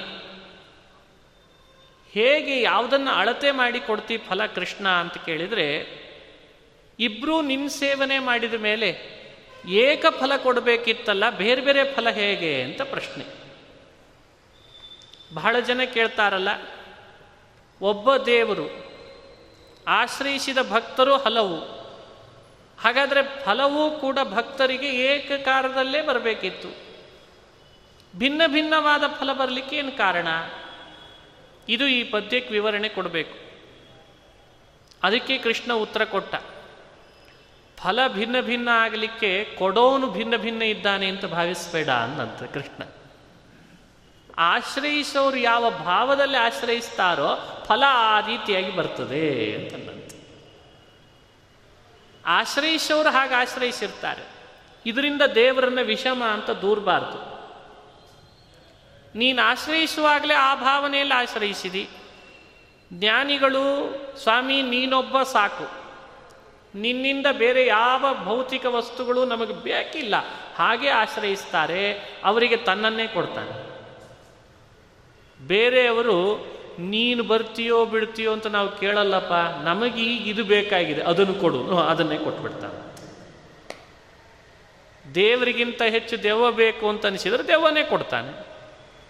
ಭೌತಿಕ ವಸ್ತುಗಳು, ಕ್ಷುದ್ರ ಲಾಲಸ್ಯಗಳು, ಅದನ್ನೇ ಮನಸ್ಸಿನಲ್ಲಿ ಸಂಕಲ್ಪ ಮಾಡಿ ಅದರನ್ನೇ ಆಶ್ರಯಿಸಬೇಕು ಅಂತ ಹಠ ತೊಟ್ಟು ದೇವರನ್ನು ಆರಾಧಿಸಿದರೆ ದೇವರು ಅದಕ್ಕೂ ಏನು ಹಿಂದೇಟು ಹಾಕಲ್ಲ, ಅದಕ್ಕೆ ತಕ್ಕಂತೆ ಅದನ್ನೇ ಫಲವಾಗಿ ಕೊಡ್ತಾನಂತೆ. ಇದು ನೋಡ್ರಿ ಭಗವಂತನ ಅದ್ಭುತವಾದ ಮಹಿಮೆ. ಅದಕ್ಕೆ ಕೃಷ್ಣ ಈ ಮಾತು ಹೇಳಿದ, ಫಲದಲ್ಲಿ ವೈಷಮ್ಯ ಅನ್ನೋದು ಪರಮಾತ್ಮನಿಂದ ಆಗ್ತದೆ ಅನ್ನೋದು ಭಾವಿಸಬಾರ್ದು. ಭಗವಂತ ಅವರು ಮಾಡಿದ ಕರ್ಮಕ್ಕೆ ಅನುಗುಣವಾಗಿ ಕೊಟ್ಟಿರ್ತಾನೆ ಅಂತ ಭಾವಿಸಬೇಕು ಅಂತ ಅರ್ಥ. ದೇವರು ಮಾಡೋ ವ್ಯವಸ್ಥೆ ಹಾಗೆ. ಏ ಯಥಾ ಮಾಂ ಪ್ರಪದ್ಯಂತೆ ಮೋಕ್ಷದ ಅಭಿಲಾಷೆಯಲ್ಲಿ ನನ್ನನ್ನು ಆರಾಧಿಸ್ತಾರೆ ಅಂತಾದರೆ, ತಾನು ತಥೈವ ಭಜಾಮ್ಯಹಂ, ಅವರಿಗೆ ಮೋಕ್ಷವನ್ನೇ ಕೊಟ್ಟು ನಾನು ಸಲಹುತ್ತೇನೆ. ಏ ಯಥಾ ಮಾಂ ಪ್ರಪದ್ಯಂತೆ, ಬರೀ ಸ್ವರ್ಗವೋ ಭೌತಿಕ ಅಭಿಲಾಷೆಯೋ ಇಟ್ಟುಕೊಂಡು ನನ್ನನ್ನು ಆರಾಧಿಸ್ತಾರೆ ಅಂತಾದರೆ ತಾನು ತಥೈವ ಭಜಾಮ್ಯಹಂ. ಅವರಿಗೆ ಸ್ವರ್ಗನೋ ಕೊಟ್ಟು, ಭೌತಿಕ ಯಾವುದೋ ಫಲವನ್ನು ಕೊಟ್ಟು, ಅವರಿಗೆ ಹಾಗೆ ನಾನು ಆಧರಿಸ್ತೇನೆ ಅಂತನ್ನಂತೆ ಯಾರು ಹೇಗೆ ಯಾವ ಇಚ್ಛೆಯಲ್ಲಿ ನನ್ನ ಆರಾಧಿಸ್ತಾರೋ ಆ ಇಚ್ಛೆಯಲ್ಲಿ ಅವರಿಗೆ ಫಲ ಕೊಡ್ತೇನೆ. ಮಮ ವರ್ತ್ಮಾನುವರ್ತಂತೆ, ಹೇ ಪಾರ್ಥ ಮನುಷ್ಯಾ ಮಮ ವರ್ತ್ಮಾನುವರ್ತಂತೆ. ನನ್ನನ್ನು ಆರಾಧಿಸುವಂಥ ಪ್ರತಿಯೊಬ್ಬ ಭಕ್ತರೂ ಕೂಡ ನನ್ನಿಂದಲೇ ಎಲ್ಲ ರೀತಿಯಾದ ಅಭಿಲಾಷೆಗಳನ್ನು ಪೂರೈಸ್ಕೊಳ್ತಾರೆ. ನನ್ನಿಂದಲೇ ಮಾಡಬೇಕು ಅವರು. ಯಾರಿಂದಲೂ ಬೇರೆಯವರಿಂದ ಮಾಡೋದಿಲ್ಲ. ಮಾಡುವಾಗ ಈ ರೀತಿ ವ್ಯವಸ್ಥೆ ಇಟ್ಟಿದ್ದಾನಂತೆ ಭಗವಂತ. ಮತ್ಕರ್ಮ ಕರ್ತೃತ್ವಾತ್ ಅಂತಂತಾರೆ. ಮಮ್ ಮತ್ಕರ್ಮ ಕರ್ತೃತ್ವಾತ್. ಅವರಿಗೆ ಬೇರೆ ರೀತಿಯಾದಂಥ ಫಲ ಕೊಡಲಿಕ್ಕೆ ಅವಕಾಶ ಇರಲ್ಲ ನನಗೆ. ಯಾಕೆ ಅವರು ಏನು ಮಾಡಿರ್ತಾರೋ ಅದಕ್ಕೆ ಫಲ ಕೊಡಬೇಕಾಗ್ತದೆ. ಬೇರೆದನ್ನು ಕೊಟ್ಟಲ್ಲಿ ವ್ಯತ್ಯಾಸ ಆಗ್ತದೆ. ವ್ಯತ್ಯಾಸ ಆಯಿತು ಅಂದರೆ ನನ್ನನ್ನು ದೂರಬೇಕು. ವ್ಯತ್ಯಾಸದ ಪ್ರಶ್ನೆಯೇ ಇಲ್ಲ. ಅವರು ಮಾಡಿದ್ದೇ ಅದು, ನಾನು ಕೊಟ್ಟದ್ದು ಅದೇ. ಹೀಗಾಗಿ ವ್ಯತ್ಯಾಸದ ಪ್ರಶ್ನೆ ಇಲ್ಲ. ಇದನ್ನು ಕೃಷ್ಣ ಈ ಮಾತಿನಲ್ಲಿ ವ್ಯಾಖ್ಯಾನ ಮಾಡಿ ಆ ವ್ಯಾಖ್ಯಾನ ಮಾಡಿ ನಮಗೆಲ್ಲ ಅನುಸಂಧಾನ ಮಾಡಿಸ್ತಾ ಇದ್ದಾನೆ. ಹೀಗೆ ಮಮ ವರ್ತ್ಮಾನುವರ್ತಂತೆ ಮನುಷ್ಯ ಪಾರ್ಥ ಸರ್ವಶಃ ಅಂತಂದ.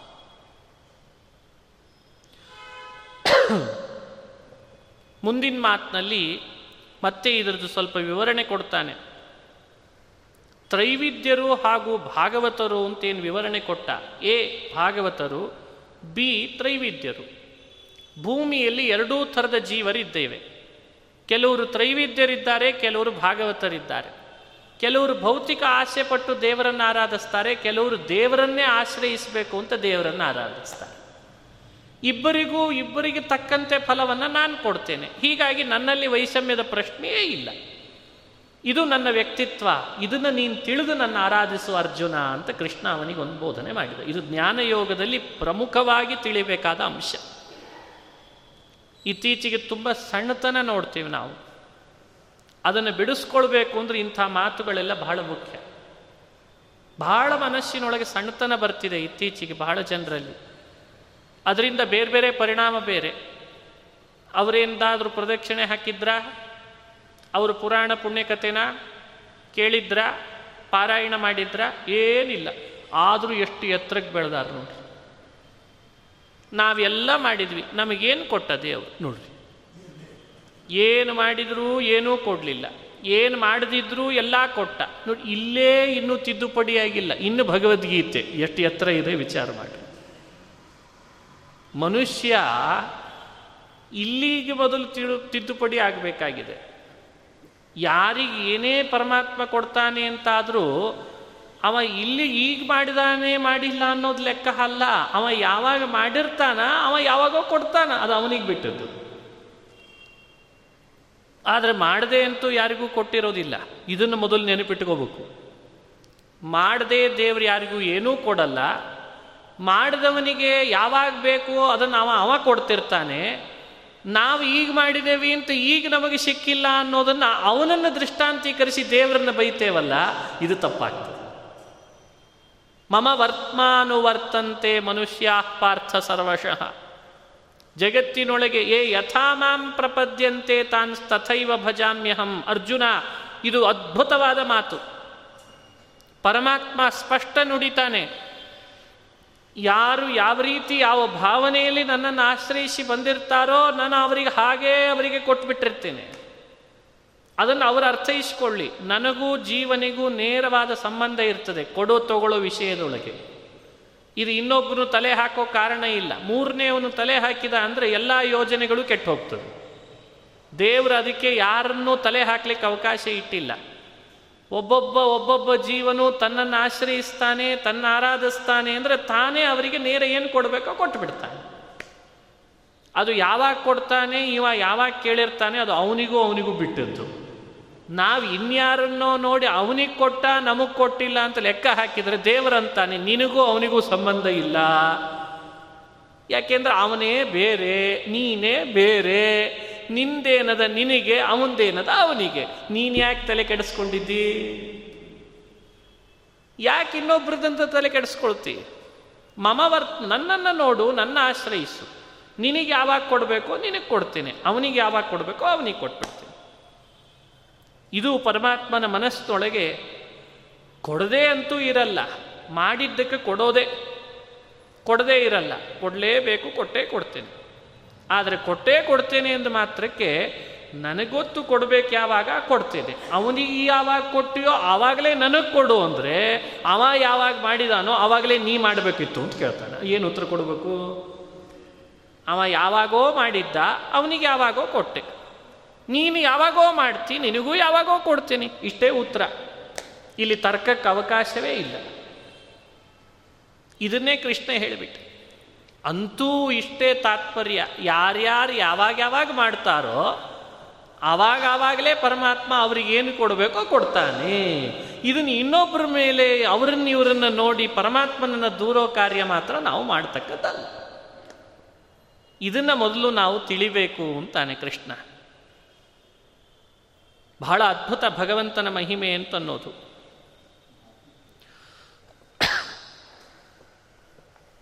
ಇನ್ನು ಮುಂದಿನ ಮಾತಿನಲ್ಲಿ ಹೇಳುವಾಗ, ನಾನೇ ಎಲ್ಲ ಯಜ್ಞಗಳ ಭೋಕ್ತ, ನಾನೇ ಎಲ್ಲರ ಪ್ರೇರೇಪಕ. ಹೀಗೆ ತಿಳಿದು ಎಲ್ಲವನ್ನೂ ಪರಮಾತ್ಮನಿಗೆ ಸಮರ್ಪಣೆ ಮಾಡ್ತಾರಂತೆ ಭಾಗವತರು. ಆದರೆ ತ್ರೈವಿದ್ಯರು ಅಂತೇನಿದ್ದಾರಲ್ಲ ಎಲ್ಲ ಯಜ್ಞ ಭೋಕ್ತ ಪರಮಾತ್ಮ ಅನ್ನೋ ತಿಳುವಳಿಕೆ ಅವರಿಗಿರಲ್ಲ. ಇದೊಂದು ಯಜ್ಞ, ಇದು ಯಂತ್ರ ಇದ್ದ ಹಾಗೆ. ಇದನ್ನು ಮಾಡಿದರೆ ನಮಗದು ಸಿಗುತ್ತದೆ ಒಂದಿಷ್ಟು ಫಲ ಅಂತ ಇಷ್ಟೇ ತಿಳುವಳಿಕೆ ಅವರಿಗೆ. ಅವರು ತ್ರೈವಿದ್ಯರು. ಹಾಗೆ ತಿಳಿದು ಅವರೇನು ಮಾಡ್ತಿರ್ತಾರೆ ಅಂದರೆ, ಅಗ್ನಿಯನ್ನೋ, ಸೂರ್ಯನನ್ನೋ, ಇಂದ್ರನನ್ನೋ, ಚಂದ್ರನನ್ನೋ ಒಟ್ಟು ಒಬ್ಬ ದೇವತೆ ಮಂತ್ರ ಹೇಳಬೇಕು, ಅವನಿಗೆ ಆಹುತಿ ಕೊಡಬೇಕು ತುಪ್ಪ ಹಾಕಿದ ಕೂಡಲೇ ನಮಗದರಿಂದ ಫಲ ಸಿಗ್ತದೆ. ಇಷ್ಟೇ ಬುದ್ಧಿಯಲ್ಲಿ ಇರ್ತದಂಥವರಿಗೆ ಅಷ್ಟೇ ಬುದ್ಧಿಯಲ್ಲೇ ಅವರು ಕೆಲಸ ಮಾಡ್ತಾರೆ. ಆಶ್ಚರ್ಯದ ಸಂಗತಿ ಅಂದರೆ ಅವರಿಗೂ ಫಲ ಸಿಗ್ತಿರ್ತದಂತೆ ಲೋಕದೊಳಗೆ. ಇನ್ನೂ ವಿಚಿತ್ರ ಅಂದರೆ ಅವ್ರಿಗೆ ಫಲ ಸಿಗ್ತಿರ್ತದೆ. ಹಿಂಗಾಗಿ ಅದನ್ನು ಮುಂದುವರಿಸ್ತಿರ್ತಾರೆ ಅವರು. ಲೋಕದಲ್ಲಿ ಅದನ್ನು ಬಹಳ ಜನ ಮುಂದುವರಿಸ್ತಿರ್ತಾರೆ. ಆದರೆ ಪರಮಾತ್ಮ ಅಂತಾನೆ ಅದು ಮುಂದುವರಿಸಿದರೂ ಕೂಡ ಅವರಿಗೆ ಫಲ ಸಿಕ್ತಿರ್ತದಲ್ಲ. ಅದು ಮುಕ್ತಿ ಅಲ್ಲ. ಅದು ಭೌತಿಕ ಫಲ ಸಿಕ್ತಿರ್ತದೆ, ತಾತ್ಕಾಲಿಕವಾದದ್ದು. ಇದನ್ನು ಮನುಷ್ಯ ಅರ್ಥೈಸ್ಕೊಳ್ಳಿ ಅಂತಂತಾನೆ. ಆ ಸಿಗುವ ಫಲವೂ ಕೂಡ ಬೇರೆ ದೇವತೆಗಳಲ್ಲಿ ಇದ್ದು ಕೊಡೋನು ಯಾರು ಅಂದರೆ ಮತ್ತೆ ನಾನೇ ಅಂತಾನೆ ಪರಮಾತ್ಮ. ನೋಡಿ, ಹೋಗ್ತಾ ಹೋಗ್ತಾ ಭಗವದ್ಗೀತೆ ನಮ್ಮನ್ನು ಸ್ವಲ್ಪ ಮೇಲ್ ತಗೊಂಡು ಹೋಗ್ಲಿಕ್ಕೆ ಪ್ರಯತ್ನ ಪಡ್ತದೆ. ಈ ವಿಷಯ ಬಹಳ ವಿಚಿತ್ರ. ಅದನ್ನು ಈ ಪದ್ಯದಲ್ಲಿ ಹೇಳಬೇಕಾಗಿದೆ. ಎಲ್ಲ ಮಾಡಿಸೋನು ನೀನು ಅಂತ ಹೇಳಿದರೆ ಎಲ್ಲ ಮಾಡಿಸೋದ್ರ ಬಗೆಯನ್ನು ಅರ್ಥೈಸಿಕೊಳ್ಬೇಕು ಮನುಷ್ಯ.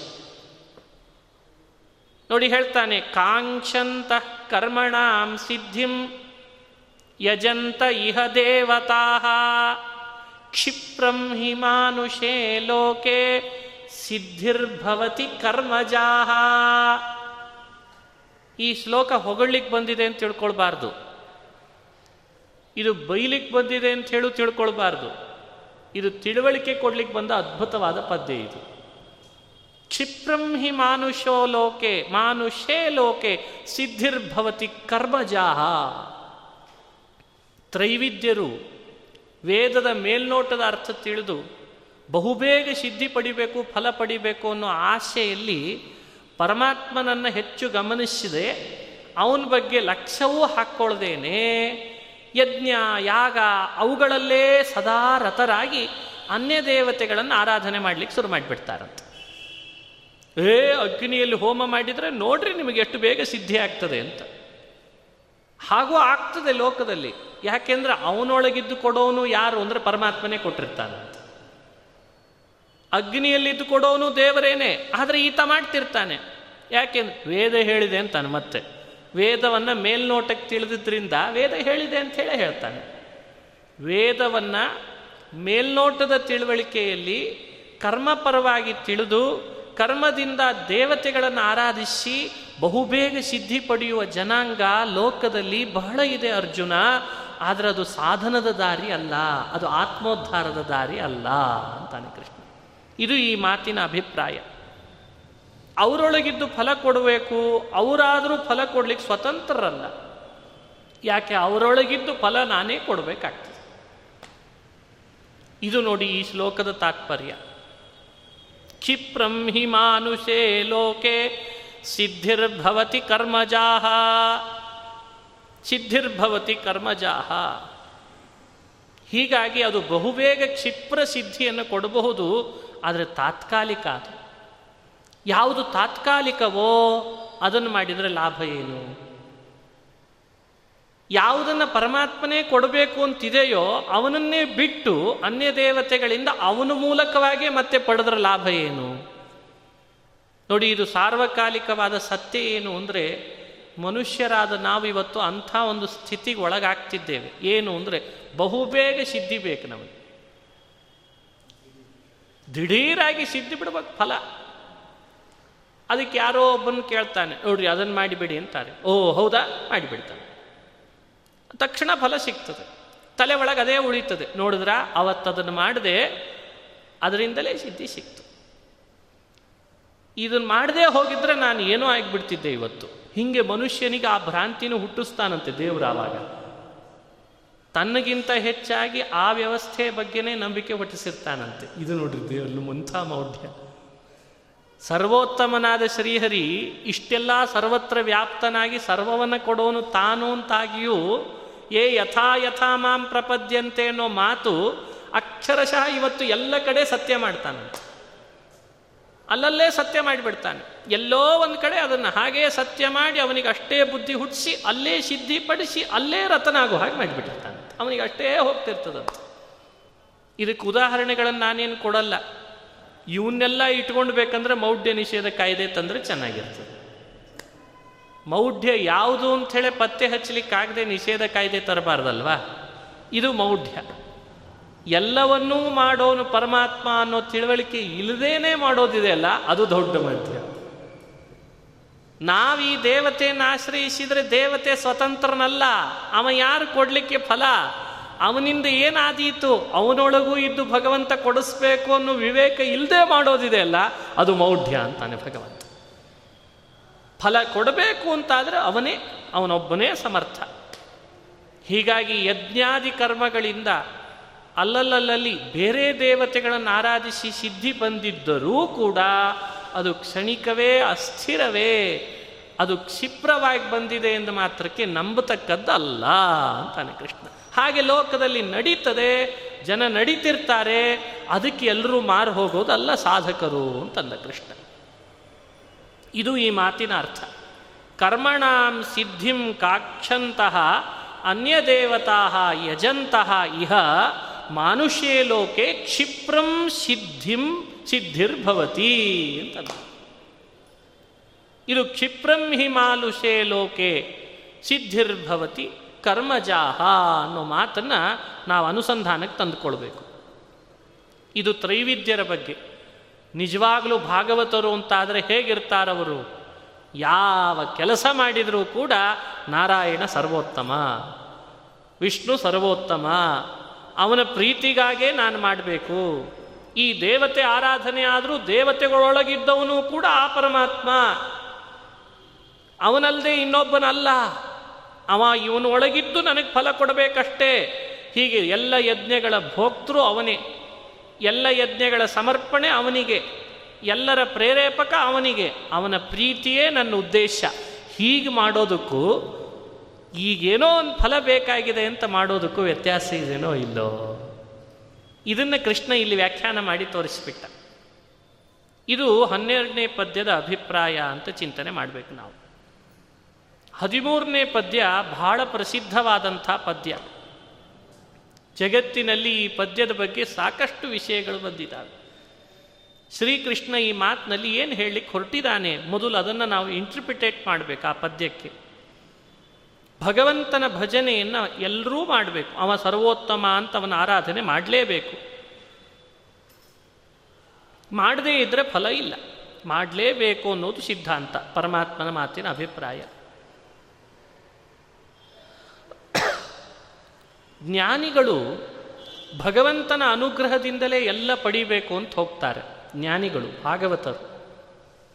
ತ್ರೈವಿದ್ಯರು ದೇವರ ಅನುಗ್ರಹ ಅನ್ನೋದು ತಲೆಯಲ್ಲಿ ಇಟ್ಕೊಳ್ದೇನೆ ಒಟ್ಟು ಫಲ ಸಿಕ್ಕರೆ ಸಾಕು ಯಾರನ್ನು ಬೇಕಾದರೂ ಆಶ್ರಯಿಸ್ತಾರೆ. ಇದು ತ್ರೈವಿದ್ಯರು. ಆದರೆ ಒಂದು ವಿಶೇಷ ಅಂತಂದರೆ, ಇವರಿಬ್ಬರಿಗೂ ಕೂಡ, ಇವರಿಬ್ಬರಿಗೂ ಜ್ಞಾನಿಗಳಿಗಾಗಲಿ ತ್ರೈವಿದ್ಯರಿಗಾಗಲಿ, ಪರಮಾತ್ಮನೇ ಎಲ್ಲವನ್ನು ಕೊಡುವವನಾದ್ದರಿಂದ ಅವನಲ್ಲಿ ತಂದೆಯ ಸ್ಥಾನವನ್ನು ಚಿಂತನೆ ಮಾಡಬೇಕಾದ ಅವಶ್ಯಕತೆ ಇರ್ತದಂತೆ. ಅವ ತಂದೆ, ನೋಡಿ ದೇವರು ಅವನ ತಂದೆ ಅಂತ ಆರಾಧನೆ ಮಾಡಬೇಕು ಪರಮಾತ್ಮನನ್ನು. ಆ ಪಿತೃತ್ವವನ್ನು ನಾವು ಚಿಂತನೆ ಮಾಡಬೇಕು. ಮಕ್ಕಳಾಗಿ ಹುಟ್ಟಿದ ಮೇಲೆ ಅಪ್ಪನ ಬಿಟ್ಟು ಬೇರೆಯವರ ಹತ್ರ ಹೋಗ್ತಾನೆ, ಅವನನ್ನು ಅಪ್ಪ ಅಂತ ಕರೀತಾನೆ ಅಂದರೆ ತಪ್ಪಲ್ವೇ? ಎಲ್ಲ ಕೊಡುವ ಅಪ್ಪ ಇರುವಾಗ ತಂದೆಯನ್ನು ಬಿಟ್ಟು ಬೇರೆಯವರನ್ನ ಪಡೆದು ಫಲ ಪಡಿತಾನೆ ಅಂತಂದರೆ ಸರಿನೇ? ಇದನ್ನ ಜಗತ್ತಿಗೆ ಮಾಹಿತಿ ಕೊಡಬೇಕಾಗಿತ್ತು. ಬೇರೆಯವರನ್ನ ಪಡೆದು ಫಲ ಕೊಡೋದು ಅಂತಾದರೂ ಕೂಡ ಆ ಬೇರೆ ದೇವತೆಗಳಾದರೂ ಇವನ ಮೂಲಕವೇ ಫಲ ಕೊಡೋದಲ್ವೇ? ಅದನ್ನೂ ಮಾಹಿತಿ ಕೊಡಬೇಕಿತ್ತು ಜಗತ್ತಿಗೆ. ಅಭಿಪ್ರಾಯ ಸ್ಪಷ್ಟ ಮಾಡಿಕೊಳ್ರಿ. ಯಾರ ತಂದೆಯೋ ನಮಗೆಲ್ಲ ಅವನನ್ನು ನಾವು ಆಶ್ರಯಿಸಿಯೇ ಫಲ ಪಡಿಬಹುದಾದ ಸಂಭವ ಇದ್ದರೂ ಬಿಟ್ಟು ಬೇರೆಯವರನ್ನು ಆಶ್ರಯಿಸಿ ಫಲ ಪಡೆಯೋದು ಅಂತಾದರೆ ಇದು ಸರಿನೇ. ಹಾಗೂ ಪರಮಾತ್ಮನೇ ಅವ್ರ ಮೂಲಕವಾಗಿಯೂ ಫಲ ಕೊಡೋದು ಅಂತಾದಾಗ ನೇರ ಪರಮಾತ್ಮನನ್ನೇ ಆಶ್ರಯಿಸ್ಬೋದಲ್ಲ.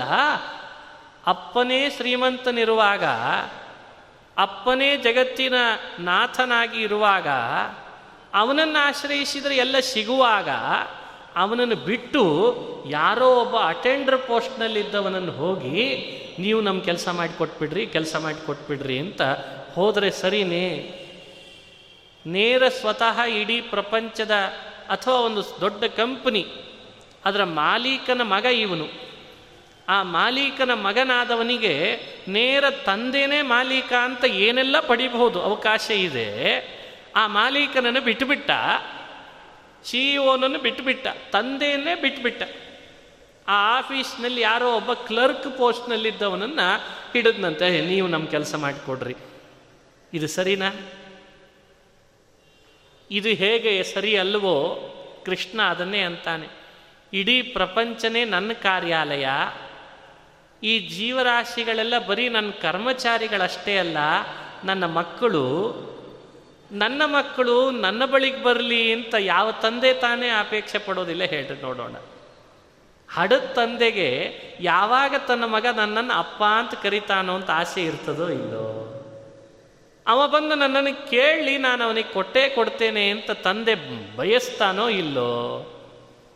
ಇದು ತಂದೆ ಮಕ್ಕಳ ಸಂಬಂಧವನ್ನು ಇಡೀ ಪ್ರಪಂಚದ ಜೀವರಾಶಿಗಳಿಗೆ ಬೋಧಿಸ್ಬೇಕು ಅಂತ ಹೇಳಿ ಕೃಷ್ಣ ಪರಮಾತ್ಮ, ಎಲ್ಲರೂ ನನ್ನ ಮಕ್ಕಳು ನನ್ನ ಮಕ್ಕಳು, ನನ್ನ ಬಳಿಗೆ ಬಂದು ಕೇಳಿ, ಯಾಕೆ ಸುಮ್ಮನೆ ಕ್ಲರ್ಕು, ಅಟೆಂಡರ್ ಹತ್ರ ಹೋಗಿ ಕೇಳಿ, ಅವರು ಪುನಃ ಇವರಿಗೆ ದಬ್ಬಾಳಿಕೆ ಮಾಡಿ, ಹೆಂಗಿದ್ರು ಸಿಕ್ಕಿದಾನ ಬಾ ಮಾಲೀಕನ ಮಗ ನನ್ನ ಕೈಗೆ ಅಂಥೇಳಿ ಅವ್ರು ಪಿತೂರಿ ಮಾಡಿ, ತಮಗೆ ಅವ್ರು ತಮ್ಮ ಕೆಲಸ ಮಾಡಿಸ್ಕೊಳ್ಳಿಕ್ಕೆ ಬೇಳೆ ಬೇಳಿಸ್ಕೋತಾ ಇರ್ತಾರೆ ಅವ್ರನ್ನ ಕೇಳೋದ್ರಕ್ಕಿಂತ ನೇರ ತಂದೆಯನ್ನು ಕೇಳಬಹುದಲ್ಲಪ್ಪ? ಇದನ್ನ ವಿಷಯ ತಿಳಿಸ್ಬೇಕಾಗಿದೆ ಪ್ರಪಂಚಕ್ಕೆ. ಅದಕ್ಕೆ ಕೃಷ್ಣ ಈ ಮಾತನ್ನು ಆಡಿದ ಮಹಾಫಲ ಕೊಡುವ ಶ್ರೀಹರಿ ಇರುವಾಗ ಅಲ್ಪ ಅಲ್ಪ ಫಲ ಕೊಡುವಂತಹ ಅಟೆಂಡರ್ ಕ್ಲರ್ಕ್ಗಳನ್ನು ಆಶ್ರಯಿಸೋದು ಸರಿಯಲ್ಲ.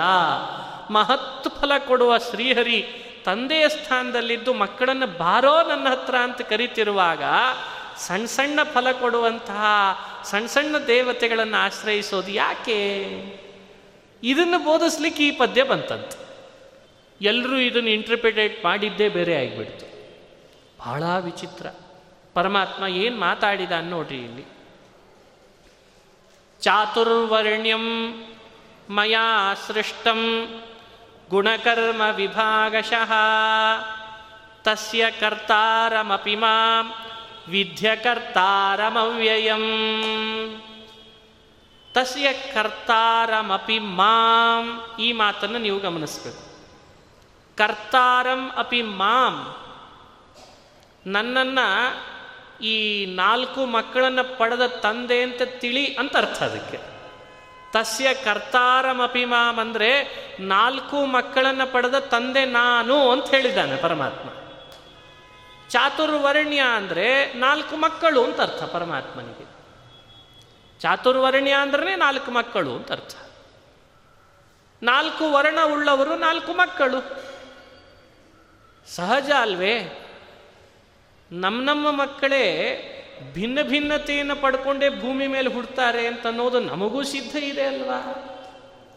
ಮೊದಲನೇ ಮಗ, ಎರಡನೇ ಮಗ ಇದ್ದಾಗಿರ್ತಾನ ಬಹಳ ಭಿನ್ನತೆ ಇರ್ತದೆ.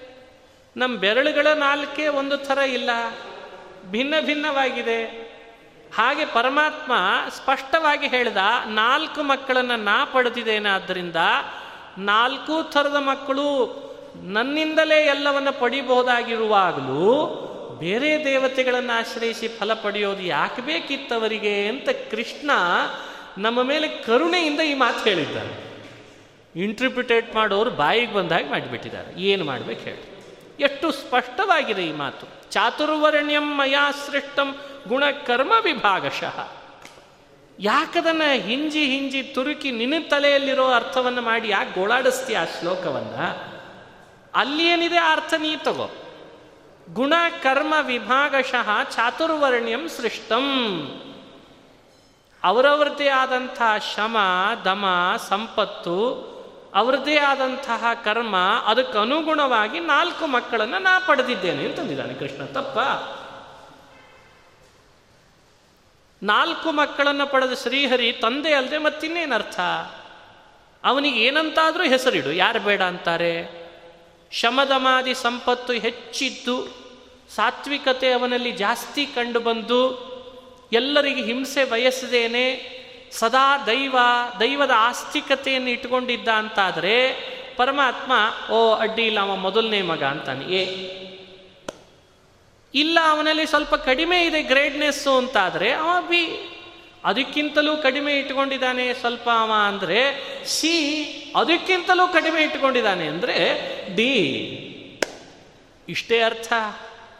ಇದನ್ನು ಗೋಳಾಟಕ್ಕೆ ಸಿಗಿಸೋ ಕಾರಣವೇ ಇಲ್ಲ. ಇದು ಲೋಕದಲ್ಲಿ ಇಂಟರ್ಪ್ರಿಟೇಟ್ ಮಾಡೋದೇ ವಿಚಿತ್ರ ಆಯಿತು. ಕೃಷ್ಣ ಹೇಳಿದ ಆ ಭಾವನೆಯೇ ಬೇರೆ ಆಗಿಬಿಡ್ತು. ಅದಕ್ಕೆ ಭಗವಂತ ಆಡಿದ ಮಾತನ್ನು ಭಗವಂತನ ಮನಸ್ಥಿತಿಯನ್ನು ತಿಳಿದು ಅರ್ಥೈಸ್ಲಿಕ್ಕೆ ಪ್ರಯತ್ನ ಪಡಬೇಕು. ದೇವರಿಗೆ ಯಾಕ್ರಿ ಜಗತ್ತಿನೊಳಗೆ ಜಗತ್ತಿನೊಳಗೆ ದೇವರಿಗೆ ಯಾಕ್ರಿ ಏನು ಪ್ರಯೋಜನ ಇದೆ ರೀ ಭೇದ ಉಂಟು ಮಾಡೋದು? ಪರಮಾತ್ಮನಿಗೇನು ಲಾಭ ಇದೆ? ಒಡಕುಂಟು ಮಾಡೋ ಉದ್ದೇಶ ದೇವರಿಗೆ ಇಲ್ವೇ ಇಲ್ಲ. ಜಗತ್ತನ್ನು ಒಂದುಗೂಡಿಸೋ ಉದ್ದೇಶ ಪರಮಾತ್ಮನಿಗಿದೆ ಹೊರತು ಒಡಕುಂಟು ಮಾಡೋ ಉದ್ದೇಶ ಇಲ್ಲ. ಅವ ಹೇಳಲಿಕ್ಕೆ ಬಂದದ್ದು, ನಾಲ್ಕು ಮಕ್ಕಳನ್ನು ನಾ ಪಡೆದೇನಿ, ಆ ಮಕ್ಕಳಲ್ಲಿ ಗುಣಕರ್ಮಗಳು ಭಿನ್ನ ಭಿನ್ನವಾಗಿದ್ದಾವೆ, ಇದ್ರೂ ಪರವಾಗಿಲ್ಲ, ನಾನೇ ಅವರ ತಂದೆ ಅಂತಂದ ಕೃಷ್ಣ. ತಪ್ಪ. ಒಬ್ಬ ತಂದೆ ತಾನು ನಾಲ್ಕು ಮಕ್ಕಳನ್ನು ಪಡೆದಾಗ ಒಬ್ಬ ಹಾರ್ಡ್ವೇರ್ ಆಗ್ತಾನೆ ಒಬ್ಬನು ಸಾಫ್ಟ್ವೇರ್ ಆಗ್ತಾನೆ ಒಬ್ಬನು ವಕೀಲ ಆಗ್ತಾನೆ, ಇನ್ನೊಬ್ಬ ಕೃಷಿಕ ಆಗ್ತಾನೆ. ಕೃಷಿಕ, ವಕೀಲ, ಡಾಕ್ಟ್ರು, ಸಾಫ್ಟ್ವೇರು, ಹಾರ್ಡ್ವೇರ್ಗಳು ಗುಣಕರ್ಮ ವಿಭಾಗಶಃ, ವ್ಯವಸ್ಥಿತವಾದ ಗುಣ ಹಾಗೂ ಕರ್ಮಗಳು ಭಿನ್ನ ಭಿನ್ನವಾಗಿ ನನ್ನ ಮಕ್ಕಳಿದ್ದಾರೆ ಅಂತ ಪರಿಚಯ ಮಾಡಿಸಿದ ಮಾತ್ರಕ್ಕೆ ಪರಮಾತ್ಮ ಜಗತ್ತಿನಲ್ಲಿ ಒಡಕುಂಟು ಮಾಡ್ತಾನೆ ಅಂತ ವ್ಯಾಖ್ಯಾನ ಮಾಡಿದ್ರೆ ಏನು ಹೇಳಬೇಕ್ರಪ್ಪ ನಿಮಗೆ? ಇದು ಈ ಪರಮಾತ್ಮನ ಮಾತಿನ ಅಭಿಪ್ರಾಯಪ. ಇದೇ ಚಾತುರ್ವರ್ಣ್ಯಂ ಮಯಾ ಸೃಷ್ಟಂ ಗುಣಕರ್ಮ ವಿಭಾಗಶಃ. ಹೆಸರು ಏನಾದರೂ ಕರ್ಕೋ, ಯಾರು ಬೇಡ ಅಂತಾರೆ.